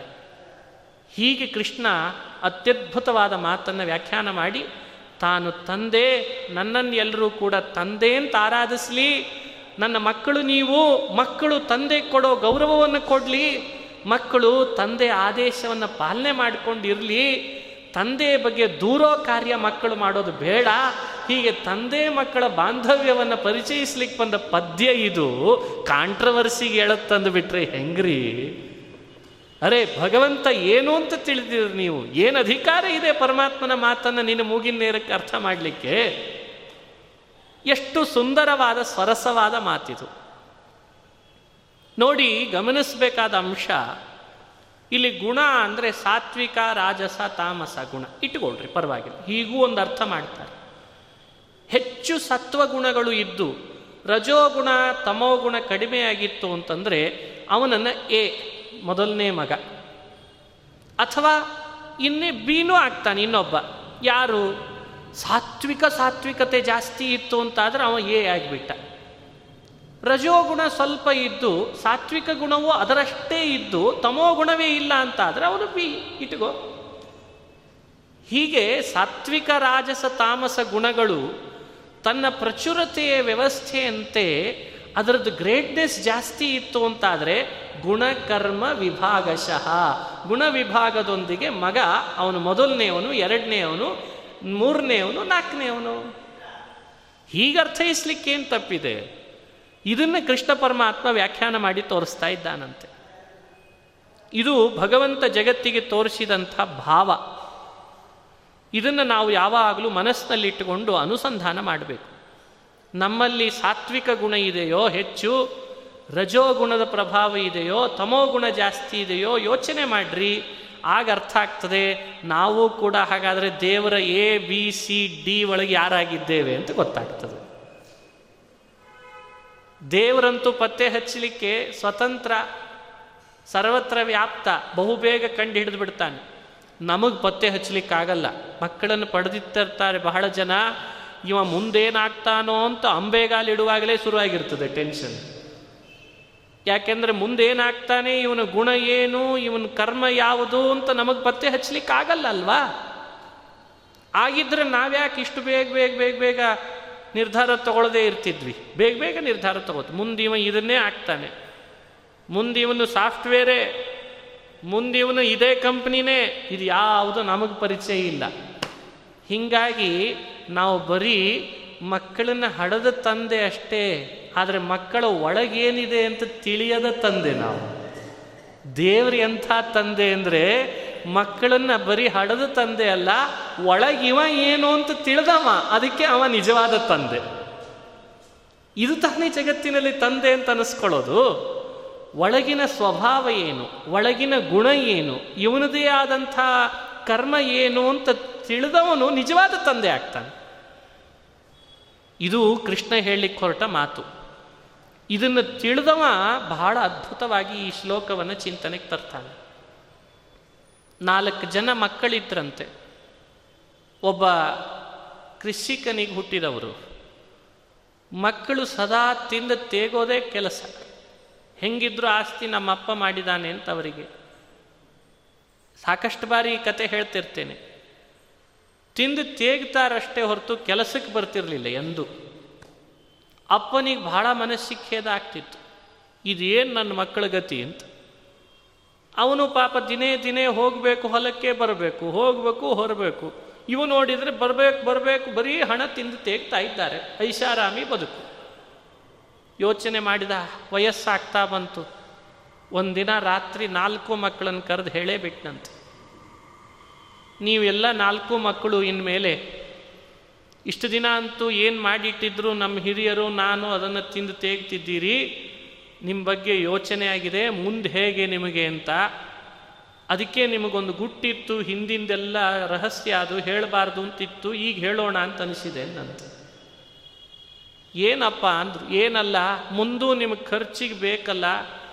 ಅದಕ್ಕೆ ನಮ್ಮ ಹಿರಿಯರು ಹೇಳಿದ್ದಾರೆ, ನಿಧಿ ಇಟ್ಟಿದ್ದಾರೆ ಅಂತ ಹೇಳಿಬಿಟ್ನಂತೆ ಕೂಡಲೇ ಅಪ್ಪ, ಕೈ, ಕಾಲೊಬ್ಬ ತಲೆ ಒಬ್ಬ ನಿಧಿಯಲ್ಲಿ ಅಂತ. ಅಪ್ಪನ ಮೇಲೆ ಭಕ್ತಿ ಅಲ್ಲ, ನಿಧಿಯಲ್ಲಿ. ನಿಧಿಯಲ್ಲಿ ಅಂದ ಕೂಡಲೇ ಆ ಅಪ್ಪ ಅಂದ, ಹಿಂಗ್ಯಾಕೋ, ರಾತ್ರಿ ಆಗಿದೆ, ಹೊಲದಲ್ಲಿ ಮುಚ್ಚಿಟ್ಟಿದ್ದೇನೆ ಅಂತ ಹೇಳಿದ್ರು ನಮ್ಮ ಹಿರಿಯರು ಅಂತಂದ್ರು. ಈಗಲೇ ಹೋಗೋಣ ಅಂದ್ರಂತೆ. ಏ, ರಾತ್ರಿ ಆಗಿದೆ ಅಂದ್ರಂತೆ. ಅವತ್ತು ರಾತ್ರಿ ಇಡೀ ನಿದ್ರೆನೇ ಇಲ್ಲ. ಸುತ್ತಲೂ ಕೂತ್ಬಿಟ್ಟಿದ್ದಾರೆ ಅಪ್ಪನ ಹತ್ರ. ಎರಡು ಗಂಟೆ ಆಗಿದೆ, ರಾತ್ರಿ ಮತ್ತೆ ಅಪ್ಪನನ್ನು ಎಬ್ಬಿಸಿ, ಅಪ್ಪ, ನಿಧಿ ಅಂದ್ರಂತೆ. ಎರಡಾಗಿದೆ ತಡ್ಕೊಳ್ರಿ ಒಂದು ಬೆಳಗ್ಗೆ ಹೊಲಕ್ಕೆ ಹೋಗೋ ತನಕನೂ ಕೂಡ ಅಪ್ಪನ ಹಿಂಬಾಲಿಸ್ತಾನೆ ಇದ್ದಾರೆ. ಹೊಲಕ್ಕೆ ಅವತ್ತು ಎಷ್ಟು ಹುರುಪಿನಿಂದ ಕೈಯಲ್ಲೊಬ್ರು ಹಾರಿ, ಕೈಯಲ್ಲೊಬ್ರು ಗುದ್ದಲಿ ಸನಿಕಿ ಎಲ್ಲ ಹಿಡ್ಕೊಂಡ್ಬಿಟ್ಟಿದ್ದಾರೆ. ಎಂದೂ ಹಿಡದೆ ಅಭ್ಯಾಸ ಇಲ್ಲ. ಎಲ್ಲ ಹಿಡ್ಕೊಂಡ್ರು. ಹಿಂದಿಂದೆ ಓಡೋಡ್ಕೊಂಡು ಬಂದರು. ಎಲ್ಲಿ ಎಲ್ಲಿ ಅಂತ ಓಡೋಡ್ಕೊಂಡು ಬಂದರು. ಆವಾಗ ಅಪ್ಪ ತೋರಿಸಿದ, ಇದಿಷ್ಟು ಎಕರೆ ಗಟ್ಟಲೆ ಇದೆಯಲ್ಲ ಇದೆಲ್ಲ ನಮ್ಮದೇ ಹೊಲ. ಎಷ್ಟೋ ಕೂರಿಗೆ ಇತ್ತಂತೆ. ನಮ್ಮದೇ ಹೊಲ ಅಂತಂದ್ರಂತೆ. ಅದು ಹೊಲ ತೊಗೊಂಡು ನಾವು ಏನು ಮಾಡ್ತೀವಪ್ಪ? ನಾವೆಲ್ಲ ಸಿಟಿ ಲೈಫು ನಮಗೆ ಎಲ್ಲಿ ನಿಧಿ ಇದೆ ಹೇಳಿಬಿಡು ಅಂತಂದ್ರಂತೆ ಮತ್ತೆ. ಅದಕ್ಕೆ ನೋಡಿದ್ರೆ, ನಿಧಿ ಎಂದು ಕೂಡಲೇ ಅವ ಅಂದ? ಇದಿಷ್ಟು ನಮ್ಮ ಹೊಲ ಎಲ್ಲಿಟ್ಟಿದ್ದೇವೆ ಅಂತ ನಮ್ಮ ಹಿರಿಯರು ಹೇಳಲಿಲ್ಲ, ಅದಕ್ಕೆ ಇಲ್ಲೇ ಇಟ್ಟಿದ್ದೇವೆ ಅಂತಂದಿದ್ದಾರೆ ನೀವೆಲ್ಲ ಕಡೆ ಅಗಿರಿ ಸಿಗುತ್ತದೆ ಅಂತಂದಂತೆ ಹೌದಾ ಅಂತ ಇಡೀ ಹೊಲಕ್ಕೆ ಹೊಲದೇ ಆಗಿದ್ರಂತೆ. ಅಲ್ಲಿ, ಇಲ್ಲಿ ಅಲ್ಲಿ, ಇಲ್ಲಿ ಅಗದು ಅಗದು ಎಲ್ಲೂ ಸುಳಿವು ಸಿಗ್ತಾ ಇಲ್ಲ ಪಾಪ ಇವಕ್ಕೆ. ನಿಧಿದೊಂದು ಸುಳಿವಾದರೂ ಸಿಗ್ಬೇಕಾ ಬೇಡ. ಸಿಗಲೇ ಇಲ್ಲ. ಅಗದಗದಗದಾಗ ಹಾಕಿಬಿಟ್ರು. ಹಾಕಿದ ಬಳಿಕ, ಅಪ್ಪ ನಿಧಿಯಲ್ಲಿ ಅಂದ್ರಂತ ಮತ್ತೆ. ಅಲ್ಲೋ, ನಿಧಿ ಇಲ್ಲೇ ಇದೆ ಅಂತ ಹೇಳಿದ್ನಲ್ಲ ಅದು. ಎಲ್ಲ ಆಗದ್ವಿ, ಎಲ್ಲೂ ಇಲ್ಲ ಅಂದ್ರಂತ. ಅಷ್ಟೊತ್ತಿಗೆ ರಾತ್ರಿ ಆಯಿತು. ಮೋಡ ಬಂದಿತ್ತು, ಮಳೆ ಬರೋ ಹಾಗಾಗಿದೆ ನಡೀರಿ ಮನೆಗೆ ಹೋಗೋಣ ಅಂತ ಮನೆಗೆ ಕರ್ಕೊಂಡು ಬಂದು. ಮಳೆ ನೀರು ಸುರಿತು. ಭೂಮಿಯೆಲ್ಲ ಹದ ಆಗಿತ್ತಂತೆ. ಹೇಳಿದ್ನಂತೆ, ಬೀಜ ಬಿತ್ತರಿ ಸಿಗ್ತದೆ ನಿಧಿ ಅಂತ ಬೀಜ ಹಾಕಿದರು. ಸರಿಯಾಗಿ ಆ ಬೀಜ ಎಲ್ಲ ಹದ ಭೂಮಿಯಲ್ಲಿ ಸೇರ್ಕೊಂತು ಮೊಳಕೆ ಬಂತು. ಅಪ್ಪ ಹೇಳಿದ್ನಂತೆ, ಮೊಳಕೆ ಬಂದಿದೆ, ಸ್ವಲ್ಪ ದಿವಸದಲ್ಲಿ ಪೈರು ಬರ್ತದೆ. ಅದೇ ನಿಮಗೆ ನಿಧಿ ಅಂತನ್ನಂತೆ ಅದೇ ನಿಧಿ, ಧಾನ್ಯ ಬಂತು. ಅದೇ ನಿಧಿ ಬೇರೆ ಅಲ್ಲ, ನಮ್ಮ ಹಿರಿಯರು ಇಟ್ಟಿದ್ದು. ನಿಮಗೆ ಈ ಕಾಯಕ ಅಭ್ಯಾಸ ಇರಲಿಲ್ಲ, ಅದಕ್ಕೆ ನಿಧಿ ಆಸೆ ತೋರಿಸಿ ಈ ಕೆಲಸ ಮಾಡಿಸಿದೆ ಅಂತಂದಂತೆ ಭಗವಂತ. ನೋಡಿ, ತಂದೆ ಈ ಮಾತು ಹೇಳಿಬಿಟ್ಟ. ಆವಾಗ ಅವರಿಗೆ ಆ ಅಭ್ಯಾಸ ಆಯಿತು ಓ ನಮ್ಮಪ್ಪ ಎಷ್ಟು ಕಷ್ಟಪಡ್ತಿದ್ದಾನೆ ದಿನ ನಮಗೆ ಹೊಟ್ಟೆ ಹಾಕಲಿಕ್ಕೆ ಅಂತ. ಆಗ ಅವರು ದಿನನಿತ್ಯ ತಮ್ಮ ಕಾಯಕವನ್ನು, ತಮ್ಮ ಕಾರ್ಯದೊಳಗೆ ಏನು ಮಾಡಬೇಕಿತ್ತು ಅಂತ ಅವರು ಅದನ್ನು ಪಾಠ ಕಲಿತು, ಅದೇ ಕೆಲಸದಲ್ಲಿ ತಮ್ಮನ್ನು ತೊಡಗಿಸ್ಕೊಂಡ್ರಂತೆ. ಇದು ನಾಲ್ಕು ಮಕ್ಕಳಿಗೆ ತಂದೆ ಮಾಡಿದಂಥ ವಿಚಿತ್ರವಾದಂಥ ಒಂದು ಶಿಕ್ಷಣ. ಇದನ್ನು ಶ್ರೀಹರಿ ಮಾಡ್ತಾನೆ ಅಂತ ಅರ್ಥ. ನಮ್ಮೆಲ್ಲರ ತಂದೆ ಶ್ರೀಹರಿ. ಅವ ನಮ್ಮ ತಂದೆ. ನಮಗೆ ಕಾಯಕದಕ್ಕಿಂತ ಹೆಚ್ಚು ಲಿಟಿಕೇಶನ್ ಜಾಸ್ತಿ. ಐಷಾರಾಮಿಯ ಹವ್ಯಾಸಗಳು ಜಾಸ್ತಿ. ಅದನ್ನು ಬಿಡಿಸ್ಬೇಕಾಗಿದೆ. ಅದಕ್ಕೆ ಭಗವದ್ಗೀತೆ. ಅದನ್ನು ದೂರ ಸರಿಸಿ ನಿಂದೇನದ ನೀನು ಪಡಿಬೇಕು? ನೀನು ಯಾವ ವೃತ್ತಿಯಲ್ಲಿ ಬರಬೇಕು, ಯಾವ ರೀತಿ ಬದುಕು ಕಟ್ಕೊಳ್ಬೇಕು ಅಂತ ದೇವರು ಅದನ್ನು ಮೊದಲೇ ನಿಗದಿಪಡಿಸಿರ್ತಾನೆ. ಅದಕ್ಕೆ ಭೂಮಿ ಮೇಲೆ ತಂದಿರ್ತಾನೆ. ತಂದು ನಮಗೆ ಆ ದಾರಿಯಲ್ಲಿ ತರಿಸ್ಬೇಕು ಅಂತ ಈ ಅಭ್ಯಾಸ ಮಾಡಿಸ್ತಿದ್ದಾನಂತೆ. ಆ ಅಭ್ಯಾಸ ಮಾಡಿಸುವಾಗ ನಾವು ಇದನ್ನೇ ಮೊದಲು ಮಾಡು ಅಂದರೆ ನಾವು ಮಾಡಲ್ಲ. ಆಸೆಗಳು ಜಾಸ್ತಿ, ಲೋಭ ಜಾಸ್ತಿ, ಮೋಹ ಜಾಸ್ತಿ, ಕಾಮ ಜಾಸ್ತಿ. ಅದನ್ನು ಬಿಡಿಸ್ಬೇಕು ಅಂತ ಹೇಳೇನೆ ಈ ರೀತಿಯಾಗಿ ಕೃಷ್ಣ ಉಪದೇಶಿಸಿ ನಮ್ಮನ್ನು ಕರ್ಮದಲ್ಲಿ ತೊಡಗಿಸೋ ಹಾಗೆ ಮಾಡ್ತಾನಂತ. ಹಾಗಾದರೆ ಭಗವಂತ ನಮ್ಮ ತಂದೆ ಅಂತ ಹೇಳಲಿಕ್ಕೆ ಬಂದಿರುವ ಪರಮಾತ್ಮನ ಬಾಯಿ ಮಾತನ್ನು ನಾನು ನಿಮ್ಮ ತಂದೆ ಅಂತ ಹೇಳಲಿಕ್ಕೆ ಬಂದಿರೋ ಮಾತನ್ನು ಇವತ್ತು ವಿವಾದಾಸ್ಪದ ಮಾತು ಅನ್ನೋ ಹಾಗೆ ಅದರ ಮೇಲೆ ಗೆರೆ ಇಳಿತಾ ಇದ್ದಾರಲ್ಲ ಅಂಥ ಬುದ್ಧಿಜೀವಿಗಳಿಗೆ ಏನೆನ್ನಬೇಕು ಹೇಳ್ರಿ. ಇದು ಸ್ವತಃ ಕೃಷ್ಣ ಹೇಳಿದು ನಮಾಂ ಚಾತುರ್ವರ್ಣ್ಯಂ ಮಯಾ ಸೃಷ್ಟಂ ಗುಣಕರ್ಮ ವಿಭಾಗಶಃ ಅನ್ನುವಾಗ ಸೃಷ್ಟಂ ಅನ್ನೋ ಮಾತು ನಾನು ಎಲ್ಲ ಇಡೀ ಪ್ರಪಂಚದ ಈ ನಾಲ್ಕು ವರ್ಗದ ಜನರನ್ನು ಹುಟ್ಟಿಸಿದವನು ಅಂತಂದಿದ್ದಾನೆ ಭಗವಂತ. ವರ್ಣ ಹುಟ್ಟಿಸಿದವನು ಅಂದರೆ ಪ್ರಜೆಗಳನ್ನು ಹುಟ್ಟಿಸಿದವನೇ ನಾನು. ತಸ್ಯ ಕರ್ತಾರಮಪಿ ಮಾಂ ವಿದ್ಧಿ. ನಾನು ತಂದೆ ಆದ್ದರಿಂದ ಕರ್ತೃ ಅಂತ ತಿಳಿ ನಾನು ಎಲ್ಲರನ್ನು ಹುಟ್ಟಿಸಿಯೂ ಆ ಹುಟ್ಟಿಸಿದ ಕರ್ಮದ ಲೇಪ ನನಗಿಲ್ಲ ಆದ್ದರಿಂದ ನನ್ನನ್ನು ಅಕರ್ತೃ ಅಂತ ತಿಳಿ ಅಂತಂದಂತೆ. ಗುಣಚಿಂತನೆ. ಕರ್ತೃವೂ ಪರಮಾತ್ಮನೇ, ಅಕರ್ತೃವೂ ಪರಮಾತ್ಮನೇ. ಅದಕ್ಕೆ ತಸ್ಯ ಕರ್ತಾರಮಪಿ ಮಾಂ ವಿದ್ಧಿ ಅಕರ್ತಾರಂ ಅವ್ಯಯಂ. ಅಕರ್ತಾರಂ ಅಂದರೆ ನನಗೊಬ್ಬ ಕರ್ತೃ ಇನ್ನೊಬ್ಬ ಇಲ್ಲ ಒಂದರ್ಥ. ಎಲ್ರಿಗೆ ಕರ್ತ ನಾನು ನನಗಿನ್ನೊಬ್ಬ ಅಪ್ಪ ಇಲ್ವೋ? ನಾನೇ ಎಲ್ರಿಗೆ ಅಪ್ಪ. ಒಂದರ್ಥ. ಅಥವಾ ನಾನು ಏನೇ ಕಾರ್ಯ ಮಾಡಿದರೂ ಆ ಫಲದ ಲೇಪ ನನಗಿಲ್ಲ. ಅದಕ್ಕೆ ನಾನು ಅಕರ್ತ ಅಂತ ಮಾಡಿದ ಕರ್ಮದಲ್ಲಿ ಫಲದ ಲೇಪ ಇಲ್ಲ, ಅದಕ್ಕೂ ಅಕರ್ತ. ನನಗೆ ಮತ್ತೊಬ್ಬ ತಂದೆ ಇಲ್ಲ ಆದ್ದರಿಂದ ನಾನು ಅಕರ್ತ. ನೀವೆಲ್ಲ ನನ್ನ ಮಕ್ಕಳು, ನಾನು ನಿಮ್ಮ ತಂದೆ ಅಂತ ಹೇಳಿದ ಮಾತಿದು. ಹೀಗೆ ಈ ಮಾತನ್ನು ವ್ಯಾಖ್ಯಾನ ಮಾಡಿಕೊಂಡು ಸದಾ ನಮ್ಮ ಮನಸ್ಸಿನೊಳಗೆ ತಂದೆಯಾದ ಭಗವಂತನ ಬಗ್ಗೆ ಉತ್ತು ಉಚ್ಛ್ರಾಯದ ಭಾವ, ಸರ್ವೋತ್ತಮತೆಯ ಭಾವ ಅದನ್ನು ಮಾಡಿಕೊಂಡು ಅವನ ಜನ್ಮ, ಅವನ ಕರ್ಮಗಳನ್ನು ದಿವ್ಯವಾದದ್ದನ್ನು ಆಲೋಚನೆ ಮಾಡ್ತಾ, ರಾಗ, ಭಯ, ಕ್ರೋಧಗಳನ್ನು ದೂರ ಸರಿಸ್ತಾ, ಜ್ಞಾನದ ತಪಸ್ಸನ್ನು ನಾವು ಆಚರಿಸಿದಲ್ಲಿ ದೇವರ ಸಾಯುಜ್ಯವನ್ನು ಪಡಿತೇವೆ ಅಂತನ್ನೋದನ್ನೇ ಕೃಷ್ಣ ಹೇಳಲಿಕ್ಕೆ ಬಂದಿದ್ದಾನೆ ಜ್ಞಾನಯೋಗ. ಎಷ್ಟು ವಿಶದೀಕರಿಸಿದರೂ ಕಡಿಮೆ ಅನ್ನಿಸ್ತದೆ ಜ್ಞಾನಯೋಗದ ಪದ್ಯಗಳನ್ನು ಸಾಧ್ಯವಾದಷ್ಟು ಅದರ ವ್ಯಾಖ್ಯಾನ ಮಾಡುವ ಪ್ರಯತ್ನ ಮಾಡ್ತಾ ಹೋಗೋಣ. ಈ ಬಾರಿಯ ಈ ಜ್ಞಾನದ ತಪಸ್ಸು ಕೃಷ್ಣನೇ ಹೇಳಿಬಿಟ್ನಲ್ಲ, ಯಾವ್ಯಾವುದರಿಂದ ನಾವು ಪವಿತ್ರರಾಗ್ತೇವೆ ಅಂತ ಯೋಚನೆ ಮಾಡೋದಕ್ಕಿಂತ ಜ್ಞಾನ ಯಜ್ಞದಿಂದಲಂತೂ ಪವಿತ್ರರಾಗೇ ಆಗ್ತೇವೆ. ಬಹವೋ ಜ್ಞಾನ ತಪಸ ಪೂತಾಹ ಮದ್ಭಾವಮಾಶ್ರಿತಾಹ. ಜ್ಞಾನದ ತಪಸ್ಸು ನನ್ನನ್ನು ಪವಿತ್ರೀಕರಿಸ್ತದೆ ಅಂತ ಹೇಳುವಂಥ ಈ ಮಾತು ಇವತ್ತು ಬಂದಿದೆ. ಹೀಗಾಗಿ ನಾವು ಮಾಡ್ತಿರುವ ಭಗವದ್ಗೀತೆ ಈ ಪ್ರವಚನ ಅಥವಾ ಅಭಿಯಾನ ಇದು ಬೇರೆ ಇನ್ಯಾವ ಉದ್ದೇಶದಿಂದ ಅಲ್ಲ. ಬದುಕಿನ ಇಡೀ ಇಪ್ಪತ್ತ್ನಾಲ್ಕು ಗಂಟೆಗಳಲ್ಲಿ ಬೇರೆ ಬೇರೆ ರೀತಿ ಅಪರಾಧ, ಬೇರೆ ಬೇರೆ ರೀತಿ ಪಾಪಗಳ ಸಂಕಲನೆ, ಬೇರೆ ಬೇರೆ ರೀತಿ ಕಷ್ಟ ನಷ್ಟಗಳ ಸಂಕುಲನೆಯಲ್ಲಿ ಸಿಕ್ಕರೂ ಕೂಡ ಭಗವದ್ಗೀತೆಯ ಜ್ಞಾನ ಅನ್ನುವ ತಪಸ್ಸು ನಮ್ಮನ್ನು ಪವಿತ್ರ ಮಾಡ್ತದೆ ಅನ್ನೋದನ್ನಂತೂ ಕೃಷ್ಣನೇ ಸ್ವತಃ ಹೇಳ್ತಾನೆ. ಹೀಗಾಗಿ ಈ ಜ್ಞಾನದ ತಪಸ್ಸಿನಲ್ಲಿ ಸ್ವಲ್ಪ ಭಾಗವಹಿಸಿದರೂ ಕೂಡ ನಾವು ಪವಿತ್ರರಾಗ್ತೇವಾದ ಕಾರಣ ಇಂಥ ಒಂದು ಅಭಿಯಾನದ ಈ ಕಾರ್ಯಕ್ರಮದಲ್ಲಿ ಈ ಬಾರಿಯ ಈ ಪ್ರವಚನವನ್ನು ಅನಿವಾರ್ಯತೆಯಲ್ಲಿ ಮುಕ್ತಾಯ ಮಾಡುವ ಪ್ರಸಂಗ ಬಂದಿದೆ. ನಾಳೆ ಇತ್ತು, ಇವತ್ತೇ ಮಾಡ್ತಾ ಇದ್ದೇವೆ. ಮತ್ತು ಮುಂದಿನ ಮಾಸದ ದಿನಾಂಕವನ್ನು ನಾನು ತಿಳಿಸ್ತೇನೆ. ಮತ್ತು ಭಗವದ್ಗೀತೆಯ ಮುಂದಿನ ಪದ್ಯಗಳನ್ನು ನಾವು ಪ್ರಯತ್ನ ಪಡೋಣ, ಅರ್ಥ ಮಾಡಿಕೊಳ್ಳಿಕ್ಕೆ ಅಂತ ಹೇಳ್ತಾ ಎಲ್ಲ ಪ್ರತ್ಯಕ್ಷ ಶ್ರೋತೃಗಳಿಗೂ ಹಾಗೂ ಸಾಕಷ್ಟು ಬೇರೆ ಬೇರೆ ನಮ್ಮ ಮಾಧ್ಯಮದ ಮೂಲಕವಾಗಿಯೂ ಕೂಡ ನೋಡ್ತಾ ಇದ್ದಾರೆ ಶ್ರೋತೃಗಳು. ಅವರಿಗೂ, ಎಲ್ಲರಿಗೂ ಈ ಜ್ಞಾನದ ತಪಸ್ಸು ಅವರವರ ಪಾಪಗಳನ್ನು ದೂರ ಸರಿಸಿ ದುಃಖಗಳನ್ನು ದೂರ ಮಾಡಿ ಮತ್ತಷ್ಟು ಶ್ರೀಕೃಷ್ಣ ಅವರನ್ನು ಅನುಗ್ರಹಿಸಲಿ ಅಂತ ಈ ಸಂದರ್ಭದಲ್ಲಿ ನಾನು ಪ್ರಾರ್ಥಿಸ್ತೇನೆ. ವ್ಯಾಸರಾಜ ಮಠದ ಎಲ್ಲ ಸಿಬ್ಬಂದಿ ವರ್ಗದವರಿಗೂ ಧನ್ಯವಾದಗಳನ್ನು ತಿಳಿಸ್ತಾ ಈ ಮಾಸದ ಈ ಉಪನ್ಯಾಸವನ್ನು ಅಸ್ಮದ್ ಗುರುವಂತರ್ಗತ ತತ್ವಾಭಿಮಾನಿ ದೇವತಾ ಪ್ರೇರೇಪಕ ಹನುಮದ್ ಭೀಮ ಮಧ್ವಾಂತರ್ಗತ ರಾಮಕೃಷ್ಣ ವೇದವ್ಯಾಸಾತ್ಮಕ ಲಕ್ಷ್ಮೀ ಹಯಗ್ರೀವಾತ್ಮಕ ಬಿಂಬರೂಪಿ ಭಗವಂತನ ಪಾದಗಳಲ್ಲಿ ಅರ್ಪಿಸ್ತೇನೆ. ಶ್ರೀಕೃಷ್ಣಾರ್ಪಣಮಸ್ತು. ಹರಯೇ ನಮಃ ಹರಯೇ ನಮಃ ಹರಯೇ ನಮಃ.